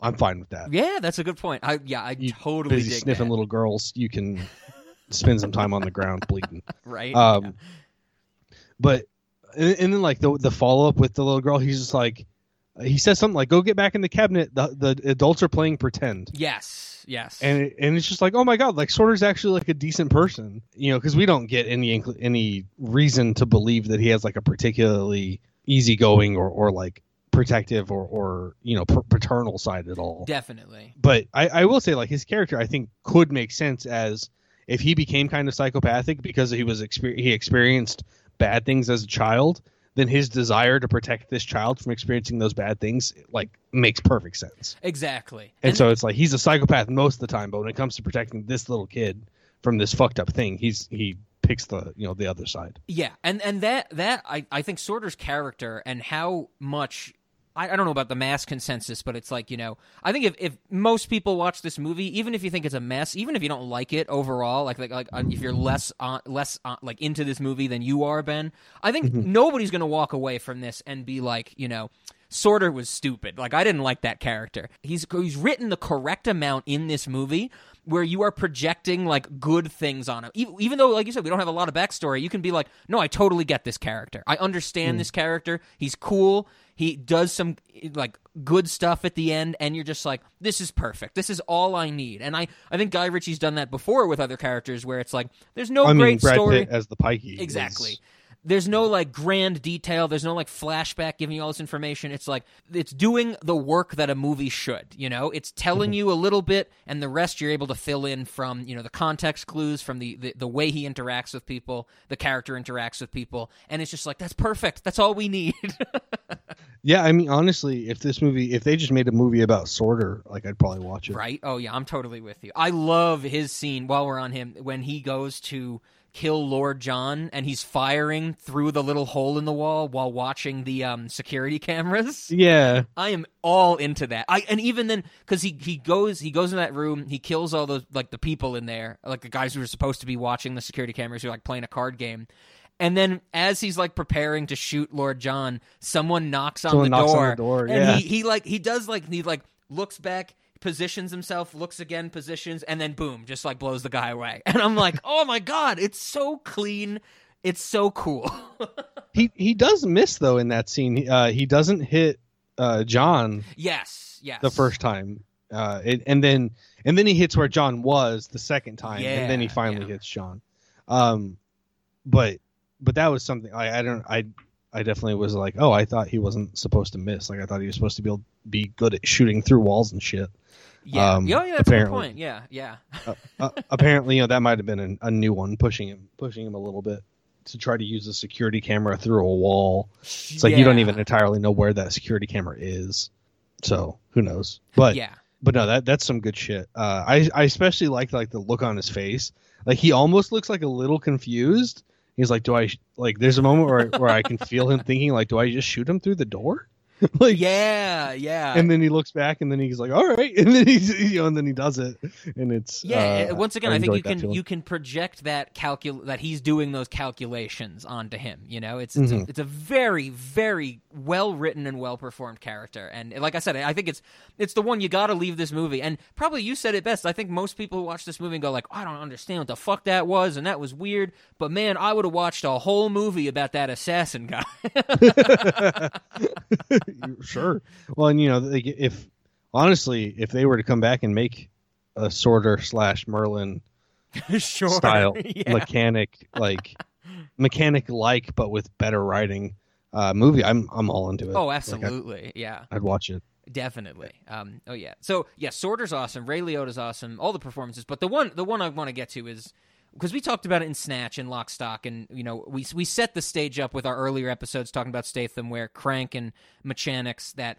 You know, uh, critics call him like a, a depthless actor. Like he's he doesn't have you know he does one shtick and he and he like sticks with it that type of thing. Of course, we disagreed because he's given a lot to do in by Guy Ritchie in Lock, Stock, and uh, Snatch. I think less so later on. I don't think his performance is very nuanced or depthful in Wrath of Man, from what No, I remember, it's because it's not. just like I got to get revenge, you know, that type of thing. yeah But you know, he's given a lot to do in Lock, Stock, etc., and Snatch. He's given the most to do in this movie. absolutely I don't know if he has another movie where he has he is given more to do than Revolver. uh well you know maybe operation fortune ruse de guerre but Yes. we'll, we we may never know which we still have no knowledge of if it's coming out in America. Um, so yeah, we'll we'll we'll keep that'll be like you know twenty years from now to be like Ben. I don't know why we'll be that old in twenty years, but Ben, the old that Guy Ritchie movie came out, and you're gonna be like, what? and then we might have to do an episode on it. No, but yeah, there's still no info on that. But not only do I love Statham's performance in this movie, I kind of think and once again, this is some rationalization for me, I'm, I'm sure, but not solely in this movie.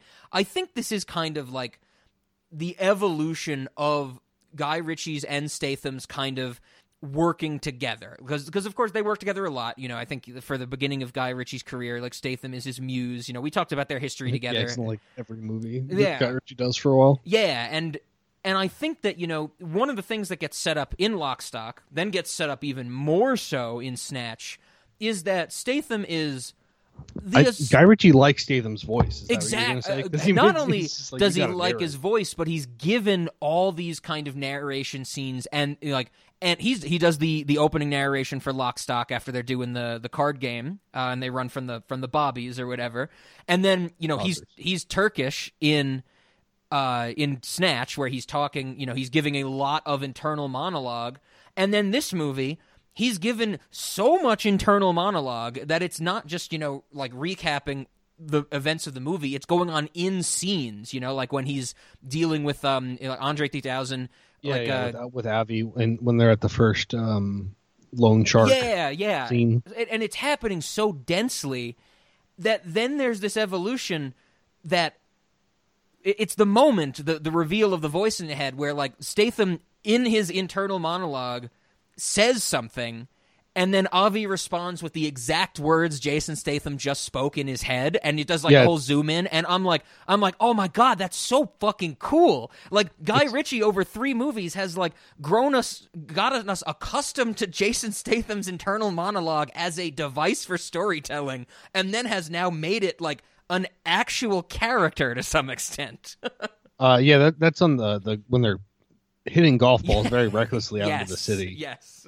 um, which is the chessboard, and um, And you can't tell me otherwise. knocking- Yeah. I don't know how they're not knocking over chess pieces, but But there, there's something about that to me, like that, just that moment, not so much in this movie uh, being like the reveal that like the ego has convinced you that it's you, but just the way that Guy Ritchie has kind of, you know, to use the phrase, or use the motif, he's been setting up these pieces, and us kind of watching these three movies, you know, in somewhat order because we did Snatch first. That it's he's kind of he's kind of pulled the long con on us, Ben. I, I I find it great. I love that notion. and what's the long con exactly? Uh, that that Statham's monologue, he, he like we Is a character? Is a character, yes. Okay. That is is this reveal that it has this other layer to a movie than a, a storytelling device of narration. hmm Yeah, it's like, is, is it me playing head games with you? Yeah, and then it all it all comes together in definitely my favorite scene in the movie. I mean, a scene that you know that, that there's a handful of scenes from movies that it's like, oh, if I think of them or they pop into my head, I will just go and watch that scene. You know, it's like the um, it's like the last 15 minutes of The Wrestler is great. I could watch that like you know every week. Um, it, it's it, the, Southland Tales. It's a small moment. Oh, the, the music scene in uh, the Jas- Justin Timberlake's you know musical number in Southland Tales is great. You can just pull it up on YouTube and enjoy it for two minutes. Also, The Rock saying to Bailing, Bailing says, "What would happen if a man shook hands with himself?" And The Rock says.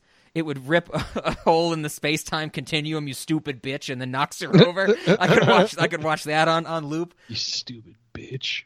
You made sure Taverner went through the time rift with me. Then you hit the SUV self-destruct trigger by remote, which means I didn't kill myself.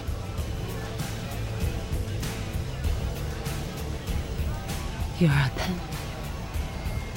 Pimps don't commit suicide. You got that right. Roland Taverner and his twin brother, they're the same person, aren't they? Two identical souls walking the face of the earth, coexisting in the same dominion of chaos.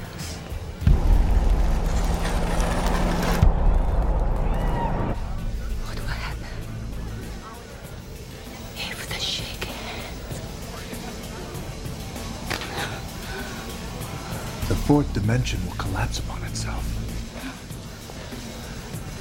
You stupid bitch.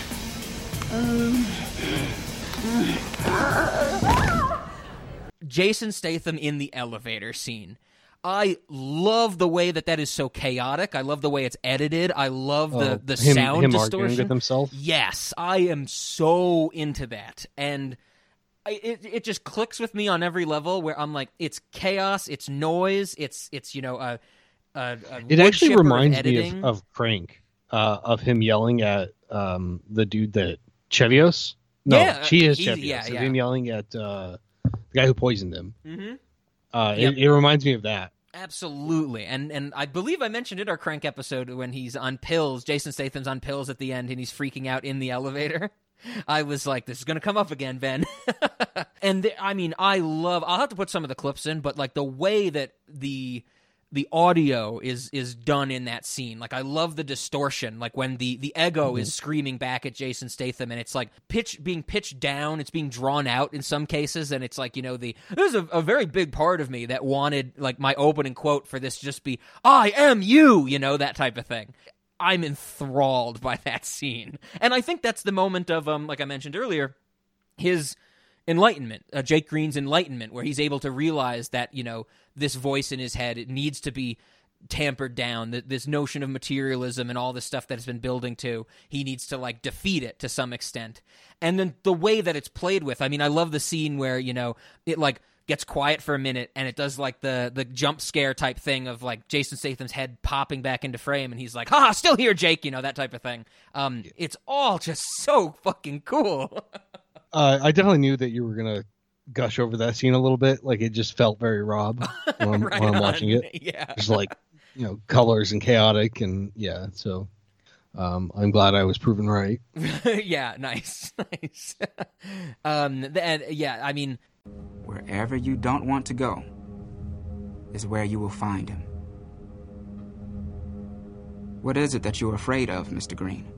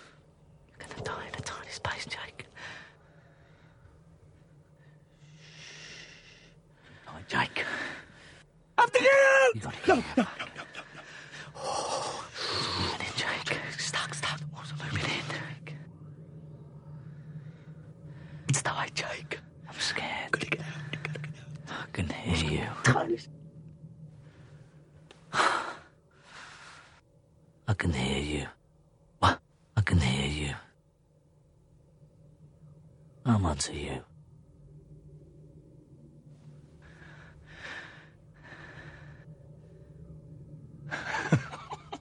Who takes care of the good times, Jake? We're a team. We're best pals, Jake. You want to get rid of me? You know life without me? You don't know life without me. Do you know life without me?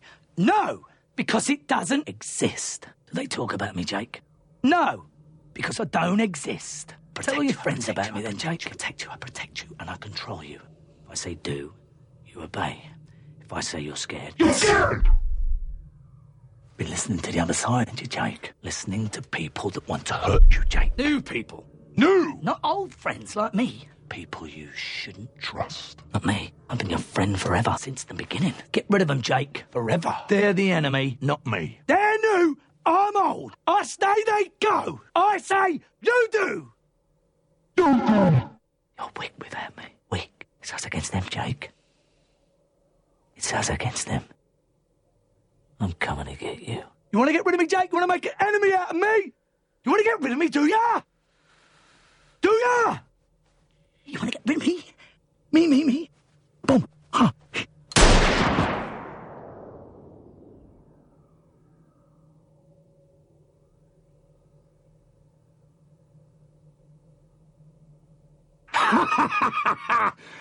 Still here, Jake?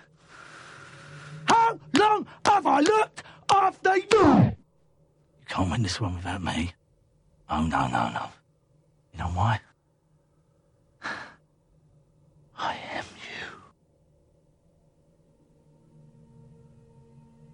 you. You ain't me.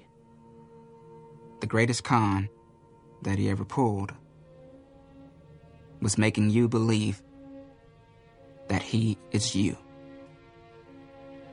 You ain't me. Not me. Come on! Your best fucking friend! I am you!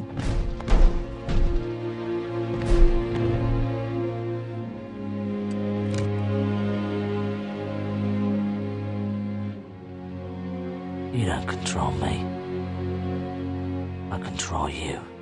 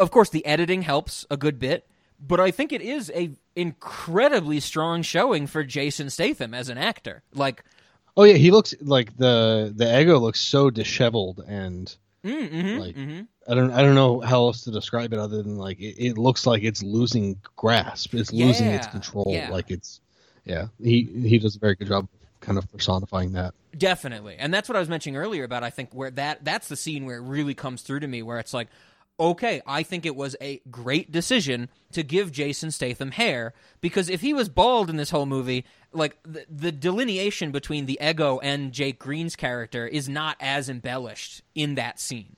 Um, the hair and everything lets you really know that there are two sides or two like factions battling against each other. Right. Well, and you know the, the lighting and stuff is different, and and the clothing is like a little more disheveled Yeah, in yeah. in the one. But but no, I, I I figured when you were talking about it, that's the scene that you had in mind because his hair is it's like in front of his face more when he's the ego, and it's like up in his normal like pompadour thing. Yeah, not yeah. pompadour thing.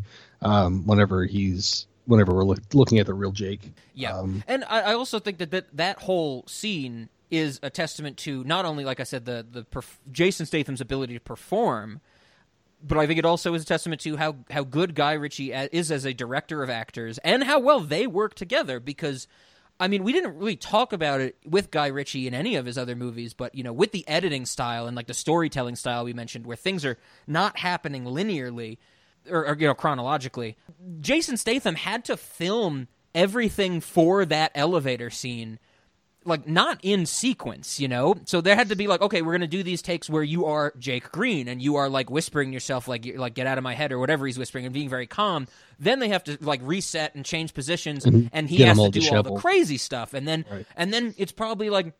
I'm sure they did a bunch of takes of that because that's not hard to reset or anything. I mean, you'd have to do maybe like, oh, you do all the, the not disheveled ones, you do all the disheveled ones, but then maybe they're working together, and or Guy Ritchie's like, oh, I want to get maybe we try this or maybe we try this, and so it's not hard to reset. It's not like they have to reset squibs or clean anything, you know. Um, you- It's not like they at the end of Cabin in the Woods when um the, the merman bites the guy and it gushes like 20 gallons of blood. Oh. and they're like well we can only really do this twice you know because it takes so long to reset.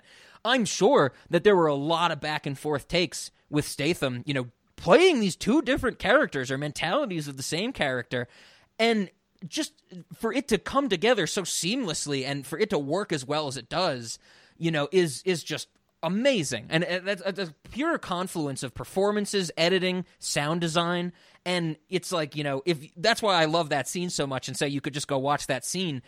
Uh, removing that scene from the nonsense and convoluted nature of the story it's just like wow this is pure like filmmaking. Sure.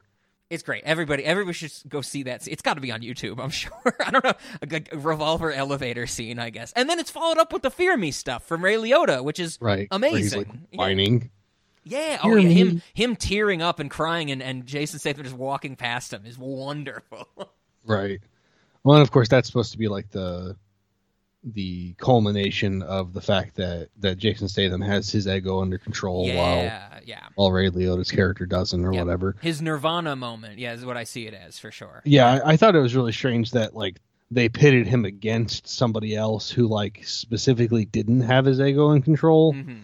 To it's like a whole, a whole one of the whole premises of this movie is like you have to play against smarter people to get smarter. So it's like, why is he allowed to play against somebody whose ego is out of control Sure. to get his ego into control? Like I, I, I thought that was a little strange. No, I'm I'm with you. yep. But actually, so uh, this is this is a tangent. Okay. You said um, not linear, and then and then you said non sequitur. Um, kind of as a correction, I'm I'm reminded there are times during Magic where I'll like describe an effect to somebody, and they're like, "Oh, so it's exponential." I'm like, "Well, it's it's actually just linear." like, like I, Sure, I don't, I don't know why you're saying exponential to me. like, I, I No, don't I'm know, with do you. ex- yeah. do you experience that in real life? Like, do you do you come uh, like people are just like, oh, this relationship's exponential, and you're like, no, it's not. Like, oh it's- yeah, it's yeah. a linear function. Absolutely, yeah. There's, That's- there's- we live in the age of buzzwords, you know. Everyone Well, has and- their own buzzword. right, and you know, it's like even during COVID stuff, they would be like, oh, it's exponential. It's like that's logarithmic. yes. Oh yeah. I think we've we've talked about that. Yeah. Yeah. I'm just like, what are you what are you saying? like, I don't. You're just like pretending that you know what words mean, and anyway. Exactly. Yeah. right on.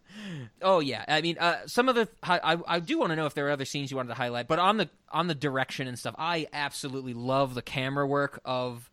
It happens a few times. One is really extended. It's when um, uh, Statham and Andre uh, 3000 are playing chess together. I love a lot of the shots that are like from the perspective of the chessboard with them in the background, like like from like from the chessboard up to their faces, and the way the camera tracks the chessboard. I love a lot of that stuff, and I think that's I think that's just compositing. Like they just Mhm. filmed the characters, you know, at a reasonable distance, and used a, a like a, uh macro lens or something, or you know, to get the actual chess pieces, and just basically you know matted them together. Um, but it looks so cool. and I, I love that notion uh, for sure. I guess I should also ask you, which might might have been better asked near the start, but we didn't do it because we had to talk about Jason Statham with hair. Uh, clearly more important. Um, are you a are you a chess dude? Are you a chess player, Ben? no, chess. Uh, chess is a game I never picked up. Like, I, I don't get me wrong, I've played chess. Sure, yeah, um, yeah. But like, I never cared enough about it to try to get good at it. Like, I, I, I never put in the effort to like read about like appropriate chess moves and shit like that. and, like, Definitely. yeah, I'm in the same boat. I know how to play it, but I Like, I know the rules. Exactly. Yeah, that's where I am. I have not played chess in many years, but I like it as a storytelling thing. I well, maybe not. It, maybe it kind of does uh, fall into the pretentious category because maybe more tropish because it's been. I think it's it's used so often as a, you know, like okay, we want to explain like that uh, a character or a story is like very smart and you got to think many moves ahead. And because that's like the thing with chess. It's like oh to be good at chess you have to think about a bunch of possibilities and how things are going to happen in the future based on you know uh, knowing your opponent and things like that. I do i don't hate that storytelling trope or that idea of using chess as a placeholder for like this is like a, a you have to you have to understand the the whole perspective of the board type of thing Right. For what it's worth, chess is not solved. Oh, But- yeah, that's But there's right, no yeah, reason to yeah. believe it is unsolvable. Okay, right on. so right in everybody. Have you solved chess? Um, and for those who want to know, a solved game is a game whose outcome can be correctly predicted from any position, assuming that both players play perfectly. So, and perfectly probably means something. yeah, exactly. um, any other any any scenes you wanted to highlight, or I mean, we talked about a lot of the performances. I don't know if there was anything. What else? What else stood out to you in this movie? Uh, there's definitely some titties. Uh, There are. Only with John though. Uh, Dorothy Macha never has exposed titties near him. Lord John does. I I also like Lord John. Like I mean, if if you're going for the whole Satan thing, when I after I read that, I was like, oh, I wonder if they're like trying to do a biblical thing, Mhm. Like like John the Baptist or something. Sure. Um, if it's there, I didn't. I didn't pick it up. I don't know what it is. Oh yeah, I, I I've never fully gotten. Uh, I've I, like you like I said earlier. I've I've read some of that religious stuff, or religious takes that like throughout the years of me knowing about this movie. Um, I've never gotten any of that, you know, and so I, I've never even attempted to like sit down with a with someone's long-winded interpretation and, and try and fit it to this movie to see where they're coming from. I'm always just like, like I said, that crack.com bullshit. Right. I don't know that, that there's any final scenes I, I want to hit or anything like that, but I, I do want to like take one last moment to talk about the ego. I, I don't think my interpretation's wrong in the sense that I think that Deepak Chopra and those people are wrong. Mhm. Um, but this movie, I may have been wrong about the conflating of of the two ideas. Okay. Um, I think that it is possible that Guy Ritchie wrote a movie about characters for which the Deepak Chopra thing was mostly true. sure, sure. That being said, if he had actually had that disease, that would have been a prime example of that not being true. So, I don't know. Take that for what you will. I, I knew when watching this movie and us discussing, I knew you were going to have takes on the story and the themes and stuff like that, and and I'm with you, you know, uh, for sure. But I, I think that's that's one of the things where you know th- this is so going back to the guy Ritchie writing it, and you know maybe no one's telling him no. There is just so much jammed into this movie that I think that you know th- without the self editing of a more you know like uh, thematically inclined movie, maybe one doesn't really come to my head right now. That it- it just comes across as like well. It's it's the uh, the analogy I love. I think we love where it's like you know you're trying to figure out this this the themes of this with what they present to you is like trying to fit a carpet into a room that is too small of it. Every time you push down one corner, another corner pops up. And I think Guy Ritchie just has so much going on in this movie that it's like it, it's impossible for it to all come across as cohesive. Sure. Yeah. It's definitely not all complete. Yeah, yeah, exactly. This this is not a solved movie, if you will. Yeah, no, I'm with you. and neither is Southland Tales, even after reading the uh, supplementary comic book material. Um, but man, there's just something I love so much about movies that do this. Yeah, you're you're real into those uh, unsolved movies. yeah, I, You're I- also into unsolved mysteries, I think. I am. is- I am. Yes. Uh, I it, another movie that I think of. Uh, objectively speaking, a, a better movie than Southland Tales in this that I find also very similar in its somewhat convolu- somewhat convolutedness, but not nearly as convoluted. I think it's like the light version, uh, L I T E version of these. Um, Under the Silver Lake, I think, is very in in a similar vein to this as well, and I fucking love that movie too. For a second, I thought you were going to say Memento, and I was like, Rob, no. No, no. As we've described, Memento Memento, is the uh, the calculus of the movie world. if you're dumb, you think it's smart. If you smart, you think oh, this is pretty interesting. that's, that's not a bad idea. yeah, exactly. Like, Yeah, it's yeah. like, yeah. The fast Fourier transforms. It's like you know, if if you're if you're dumb, that's going to look like magic. yeah, exactly. if you're smart, you're like, that's neat. Yeah, yeah, yep, absolutely. yeah, I'm thinking of people who don't know cal- know the bare minimum of calculus, seeing like a fairly complicated integral and being like, I'm a genius, you know? And Right. then that you see Memento and like, I figured, I know we talked about that episode, but like, I figured it out. I understand Memento. And you'd be like, you don't really, you don't even need to write anything down to figure it out. You just have to watch the movie. You know?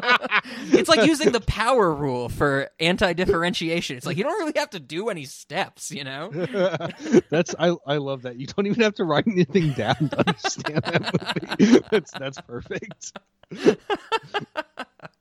I, I think uh, just some small moments I want to mention. Uh, we highlighted some parts of it, but I really do like the um, the the notion, and this has nothing to do with the themes or anything. It's a, it's a great Guy Ritchie, just like story act or not story, uh, like action sequence. I love the Ray Liotta's bodyguards holding him down, and he sees the assassin on the ground and gets his finger shot off. You know, Yeah, yeah. Um, that's just a great notion that all his goons are freaking out, and I love that they're like holding him down, like holding his head down, and there's like the shot, the cut. It's not even a cut. It's like just the shot of him under the table, being like, you know, everybody's screaming and it's chaos, and then the camera pans up to all the goons just waving their guns around, not knowing where to look or what's going on, but they just know to keep him down, and keeping him down is the worst possible place he could be. Like that's a great little sequence. Uh, I I really like. I, I just had to point. It's not a scene. It's a shot. It's in. It's in the scene where um he's they're describing the back the backstory between like what happened after Statham in the two years Statham after he got out of jail and he does does all the stuff with the three Eddies and he's running the formula to um you know basically take money from one give it to the other and all that stuff. There is the sh- the shot where like I think Avi or something says like oh then you went on like an extended vacation with your brother and, and his daughter and there's just an image of like Jason Statham and his brother and the and the girl on a beach but Jason Statham is has this big shit eating grin with a sombrero on and a ukulele.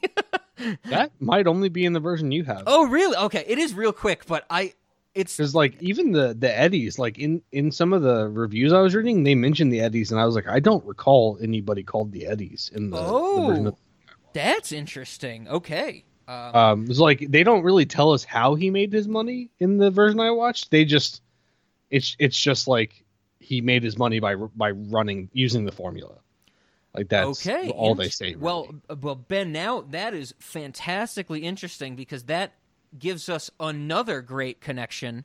If you remember, we only discussed one of the versions of Southland Tales on this podcast. I have joked for a long time that we can revisit the other version, and now clearly, Ben, we could do the same thing for Revolver. Uh, I'd rather just watch Missing again. Can we do that? I, I figured you'd say something along those lines. I mean, oh, we could do, and then um, I know we talked about it, but speaking of Memento, there is a version on one of the DVD re- releases of Memento where the scenes are edited to be in chronological order. we could watch that version too. I bet you that version's like not that interesting. no, yeah, I, I think I. Whatever I might probably was the Memento episode, but I'm sure we talked we've talked about it once where I think both you and I are like that makes that takes the only interesting concept of that movie and removes it. right. Uh, but we could do it, Ben. We could do it. I mean, I don't know. Maybe it's maybe it's more clear. I have a friend who thinks that that movie's about uh, guilt and that he killed his wife and can't live with, you know, the that reality. And, and that Joe Pantoliano is Satan, and he he is Sammy Jenkins. and the guy who uh, Mark Boone Jr. who runs the motel and is renting multiple rooms to to, to Guy Pearce is uh, John the Baptist. I don't know who else did we mention. That one's also Satan. They're actually all Satan. the take on Memento, Christopher Nolan's take on Memento is that all the characters are Satan. yeah. I don't know. I mean, maybe maybe some of that's a little more. No, I don't know. They're probably not. Like I, I, I'm sure that that movie is best best received in its intended form. Yeah, I think uh I think that's pretty much it I had for Revolver then. I, I mean, I figured most of it would be the two avenues I figured we talk about are the the craziness of the story and then how well made of a movie it is. Um uh, yeah, Uh. I guess we- we should we should probably talk about uh, the death of Slim Biggins. Oh. And, and not not only the death of Slim Biggins, but the story that Ray Liotta is told about the death of Slim Biggins. Yes, yes. That Jason Statham slaps him, carries him like two blocks, throws him over a six foot tall wall, and then shoots him with his own shotgun. That's believable, right? Definitely. That's absolutely what happened. He didn't shoot himself. Yeah, yeah. I yeah, I like that. I like that moment. And uh, there's a, there's a few. It's a Guy Ritchie thing again, and we have we see it in a lot of his movies. But it's like like when Slim Biggins shoots himself, like jumps over the wall or whatever, or slides over the wall and shoots himself. We don't actually get to see him shoot himself. You know. Yeah. You just see the well, you don't even see the aftermath. You hear the gunshot, and Jason Statham just like turns around and he's like, "Oh, look at that." Um, it- it's also at the beginning when he first shows up to Macha's casino and they're at the, the table together and they're like they're Jason Statham's doing the I'll flip you for it thing. Mhm. When he's flipping the um the the the chips, we never get an edit of like how the chip landed. We just see characters' facial reactions and stuff like that. And I, I love that notion. Just like Well, and then even when Macha loses, like we don't even see Macha's reaction. We just see Jason Statham cashing out. Yeah, yeah. Um, once again, the, the, he's the style is there, you know, and um, th- this is where his style goes up to eleven, and his storytelling goes up to eleven, like we already talked about.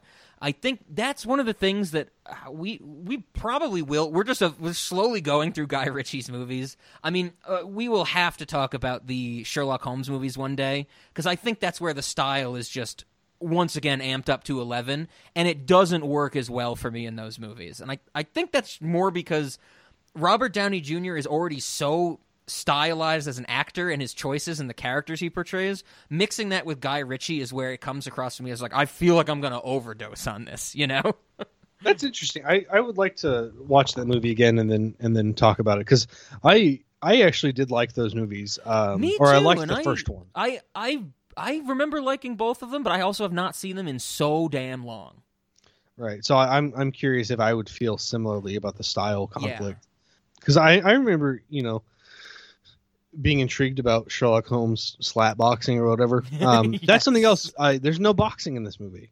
is that that you i think you're right There's no Yeah. fisticuffs. And there's not even like we talked about in Lock, Stock, etc. There's not even a, a scene of a boxing ring, you know, because the Right. card game takes place in a boxing ring. So I think then you've just cracked it. That's why people didn't like this movie. They subconsciously knew it didn't have their ego, no, whatever the their sub ego or super ego, whatever we want to call it. I don't know what joke to make here. Realized there was no boxing in this movie. It's probably the super ego. it would have been easy enough to to get it in there. We could have had, you know, we're talking about like gambling and using this formula and stuff. They could have gambled on a boxing match or something, right? We could have thrown Uh, it in there. yeah, but without without a boxing match being fixed, there's no Sure. formula Sure. Unless it's like a statistical analysis of of the boxers. Yeah, yeah. and you know, so I'm I'm sure that there was there had to be a good reason for him to leave boxing out. And knowing he, Guy and, he, and he realized maybe also I don't think there's boxing in Swept Away with Madonna, so maybe he realized like, oh, these two movies didn't do that well. I got to go back to boxing, you know, and That's yeah. and then he just off to the races. I, I because Sherlock. Well, the one after this is RocknRolla. I also not seen RocknRolla in a very long time, but I'd imagine somebody punches somebody else in that movie. Um, yeah, who knows? Maybe we'll maybe we'll talk about it someday. yeah, yeah, and there's I mean there's a lot. That's got uh, that's got Gerard Butler in it, doesn't it? Yeah, yeah, that's uh, Gerard Butler, Tom Hardy, uh, Thandie Newton, a bunch of other fame. Oh, Toby Kebbell, of course. Is is Statham even in that movie? I don't think so. Um, is it even a Guy Ritchie movie if Statham's not in it? Uh, I I've just this is something I found in IMDb trivia facts, which of course is the bastion of truth, which is you know if it's written there, it's just correct. Um, Yeah. The the reasoning of according to this uh, IMDb fact that this movie is called Revolver. Did you have any any takes on why this was even titled Revolver? You know, I I think I thought about it briefly and then I forgot to really think about it any more than that. Uh, but it is it is not transparent to me. No, no, definitely not. And that's something I, I think even the first time I saw it, I was like, I don't really know why this is called Revolver, you know. But I never really thought about it anymore because I was so entranced by this movie. Um, so if, if you write out the word revolver, it's it's not a palindrome, of course, but notice how it's like you know first and last letters are R. Move one space in from the beginning and end, you get the E's. Then do that again, Mhm. you get the V's, and then in the middle you have O and L. This matches the arrangement of chess pieces. So like you have near symmetry between like your back row of chess pieces, the two Oh. rooks, the two bishops, the two knights, and then Yeah, the uh, and the then queen the and king. the king. Yeah. Yeah. And so that was their take. This I whoever wrote this IMDb fact. And you know what? When I read that, I was like, I, I actually didn't dive into it to see if I could find corroboration like from Guy Ritchie or anything about this. I just was like, okay, that's fairly interesting. Whatever. Um, this is one of those movies. I'm like, I have way more thoughts from myself on this movie than these IMDb things to track down. Is that the right number of pieces? R E. What do we got? We got cat. Uh, not castle. Rook. Yeah, rook, uh, Bishop, two rooks, knight? two bishops, Knight, two bishop? knights, um, and then the queen and the king. Yeah, Okay, so it is the right number of pieces. All right. yeah, it should be eight total because there's 16 pieces because you get eight in the back row, eight pawns. So yeah, okay, yeah. So I read that and I'm like, you know what? That fits with the chess motif. Whatever. Sure. Does it add anything to the movie? No, but I could see Guy Ritchie with everything else we talked about being like, ah, that's that's I like that word because it matches the chess pieces. Yeah, chess pieces. You know, and he's like, I just saw Memento, and I'm smart now. I, I mean, I don't know. It's kind of pretentious. Uh, Oh, no, so absolutely, so that yeah. fits. I I was hoping that there would be something, you know, in in terms of like the revolving door of success or things like that, because like Sure. there there is like a notion that um, the people who have money don't keep it for very long and like that kind of thing. Mm-hmm. Um, but no, I, I don't think that that's fully. I don't think that's fully fleshed out. Yeah, I'm Um, with you. I'm with you. So no, I that I mean that makes sense, and like you said, it fits the the chess motif. Um, I I think that he should have called it Rev Lover though. Yeah, I mean, that'd been cool. I mean, because if you're the the the white pieces, it's Rev Lover, and if you're the black Oh. pieces, it's Revolver, right? Rev lover is an interesting word. That would also be um, very cool to have people, you know, see this because this came out in 2005, so DVD release would have been, you know, probably oh this was September, so maybe like you know early 2006 or something like that. I would love to go back in time and if this movie was called Rev Lover, just all those people at like Best Buys and WalMarts in the DVD section, they're like, "What's this movie? Revolver?" and be like, "It is definitely not Revolver." You know? yeah, that that would have been the, the the greatest joke of all because because people would still pronounce it wrong. No, I like it. That's great. The greatest trick he ever played was convincing you this movie was titled Revolver. Yeah, that would be a good line in, in the movie. oh man, oh right on. Um, yeah, but that, that's a little bit I found about that. But with all that being And then people will be like, "But it is Revolver," and then they go back and watch the title scene and be like, "Oh my god, it says Revolver this time! what again." happened? yeah, what kind of magic was this?" is this the other version? Yeah, um, absolutely. those memes where it's like, "You didn't realize that this meme said the too many times or whatever. Oh whatever," yeah, yeah, absolutely. Um, and then you're like, "I I actually didn't," and now I feel weird. it disheartens me the the times that I when I see memes or posts and they will do that thing of including like the end of one line will have the word the and the start of the next line will have the word the Yeah, and I'll notice it or I'll notice like misspellings in people's posts.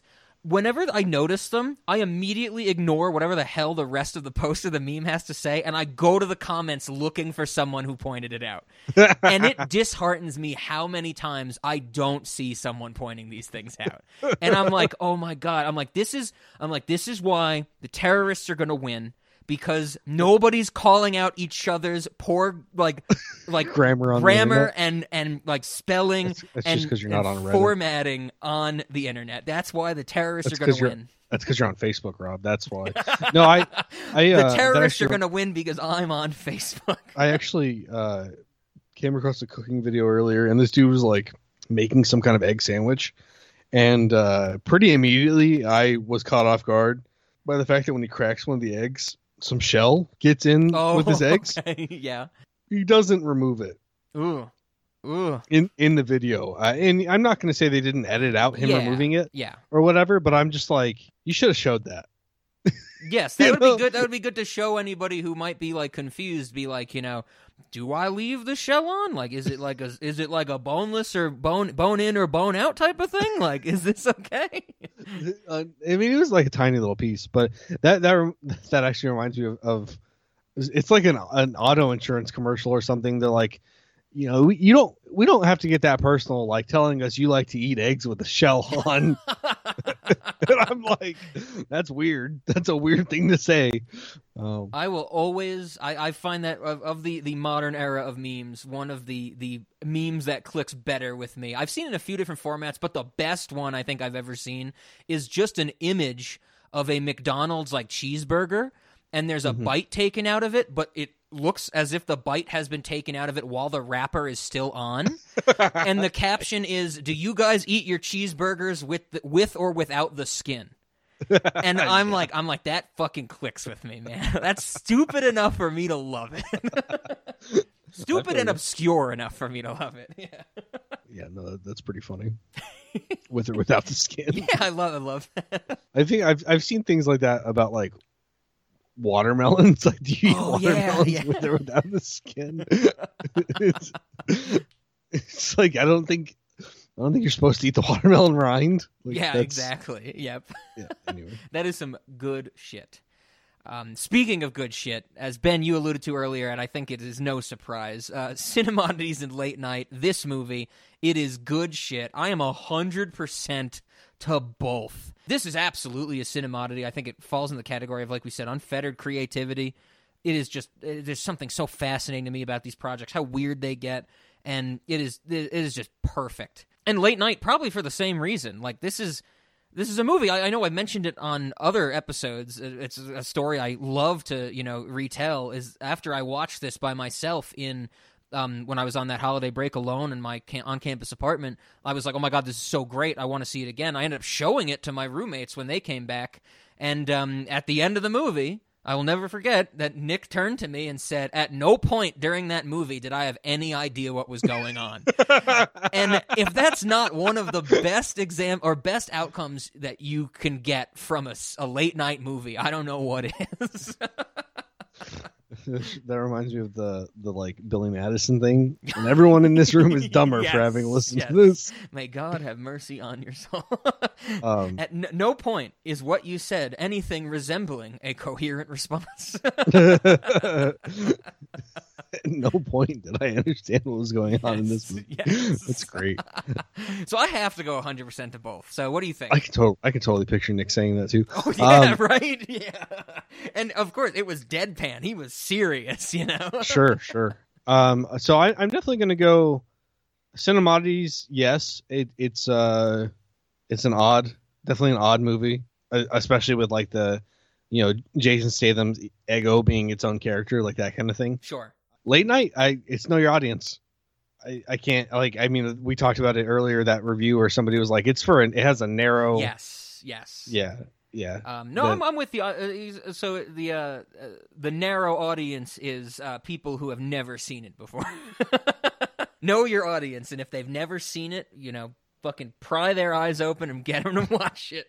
Yeah, if if they've never seen it or uh, they haven't seen it recently, that's the audience. With some of our answers to the other, uh, you know, like Snatch and the the Action Man Statham movies, we discussed the Mechanics and and, and Crank.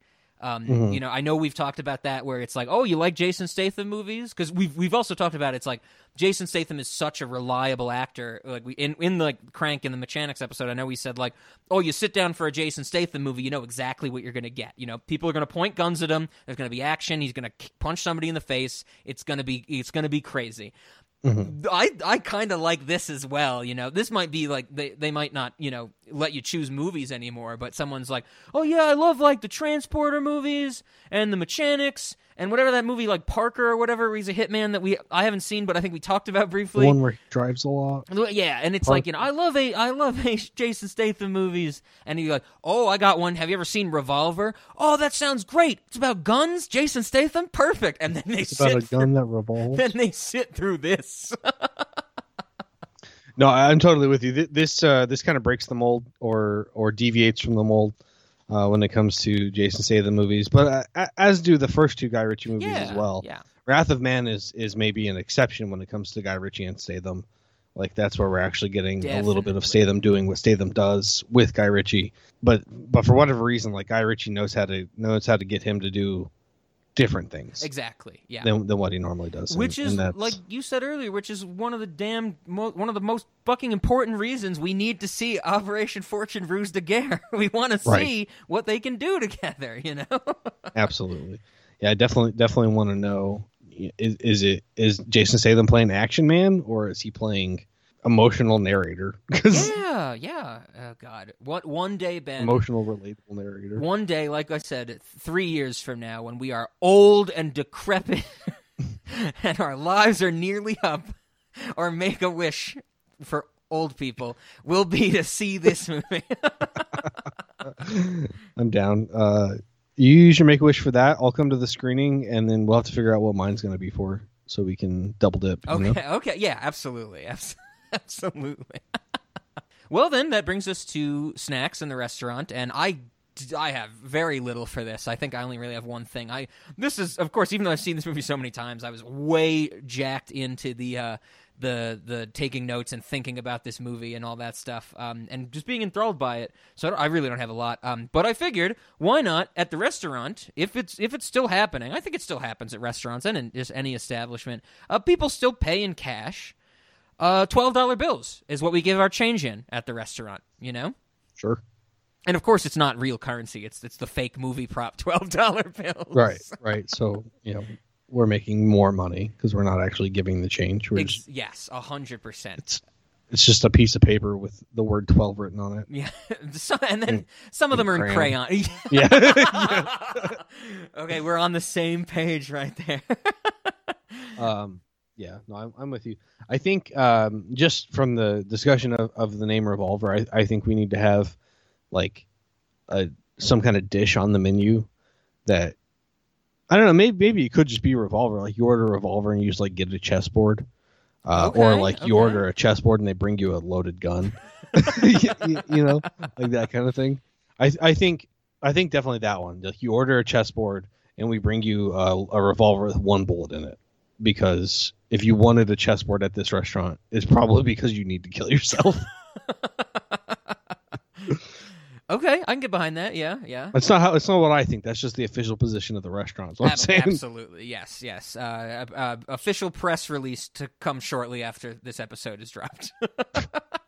No, I, but uh, let's see what else. What what else can we do with with this? I you, we probably probably need to do something with hair, Ooh, like pompadours. Okay, okay. I feel like we have from a. I'd have to go check, but from a while ago, I feel like we have some version of a barber or a like a salon in the restaurant. I'm sure that exists. I would like to add to that. You know, it's like oh, if you go to the revolver version of it, or maybe or something like that. Your hair, you just come out with Jason Statham's hair in this movie. like either they cut it to look like that, or give you extensions to make it look like that. Yeah. Okay. Yeah, I'm down. Um, I I, th- I thought of another one. Um, it's the scene where Statham is on the phone with uh, Vincent uh, Pastore, and he's trying to get stuff from the old lady.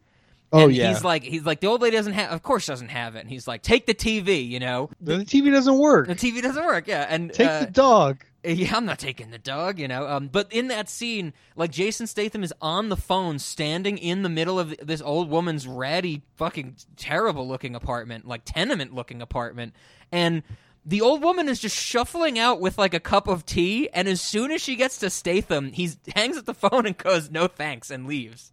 like, like I, like I, we don't see him say like, "Oh, I'll take a cup of tea" or something. It seems that like for the entirety of the time Statham was on the phone, standing in her apartment, the woman was shambling to get tea, and then finally gets it to him, and he doesn't want any. Um, so I guess what I'm getting at is, if anyone wants tea, it should be delivered by this old lady, and it's going to take fucking forever, so long that the people are g- basically ready to like pay the pay their tab and leave, type of thing. Yeah, they just don't want it anymore. Yeah. And the woman will forever be upset that she can't give tea to anybody. Do we have a revolving door for the entry? I don't think so, but that's a good one. I like. I like. I've not walked through a revolving door in a very long time. I think. We should have a revolving door, but then you know it's like once you would start to be going back out, there's actually just like lasers or something that kill you because you're not allowed to leave. Perfect. Perfect. Um, Yeah, I, I think that's all I have for the restaurant.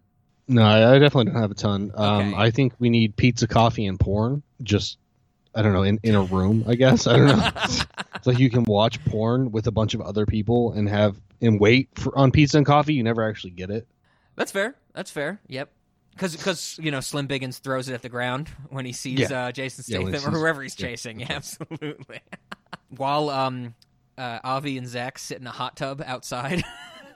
Yeah, we could be upstairs watching the Dirty Channel. Yeah. whatever. Yep. Yep. Booking crazy movie. Crazy movie. I love it. Um, well then, Ben. I guess then that leaves us with how are we going to end this episode? And um, uh, I, I think that the, the since we watched these two different versions of the movie, um, we should take the ending of. Uh, my thought is we take the ending of uh, some of the the the psychiatrist, uh, you know, academic pondering about this movie.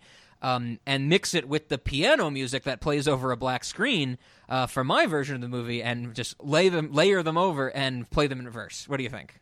Or we All could right, play the that's entire. great- We could also play the entirety of the Beatles album Revolver in reverse. That's a great idea, but what if we just played Hey Ya by Outkast? that is also a good a good uh, option for sure. Andre, ben- we mentioned it before. I just want to highlight that again. Andre Benjamin is great in this movie.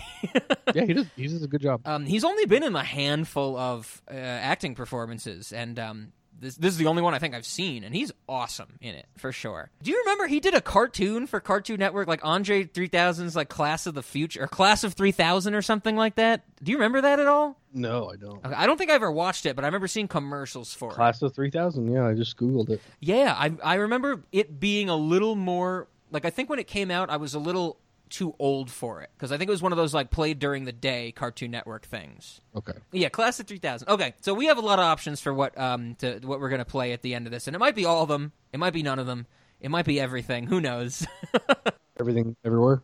all at once. It might be. It might be all at once. Who knows? Yeah, absolutely. and then I guess the next thing is um, if we ever get the chance to watch some more Statham, we'll do it. Absolutely. We love we love a we love us some Statham and some Guy Ritchie for sure. I mean, we didn't even talk about the Transporter movies. So no, no, and uh, and we got to get to that Ruse de Guerre. Maybe that's maybe that movie will never come out, and that is the ruse that is never going Right. to come out.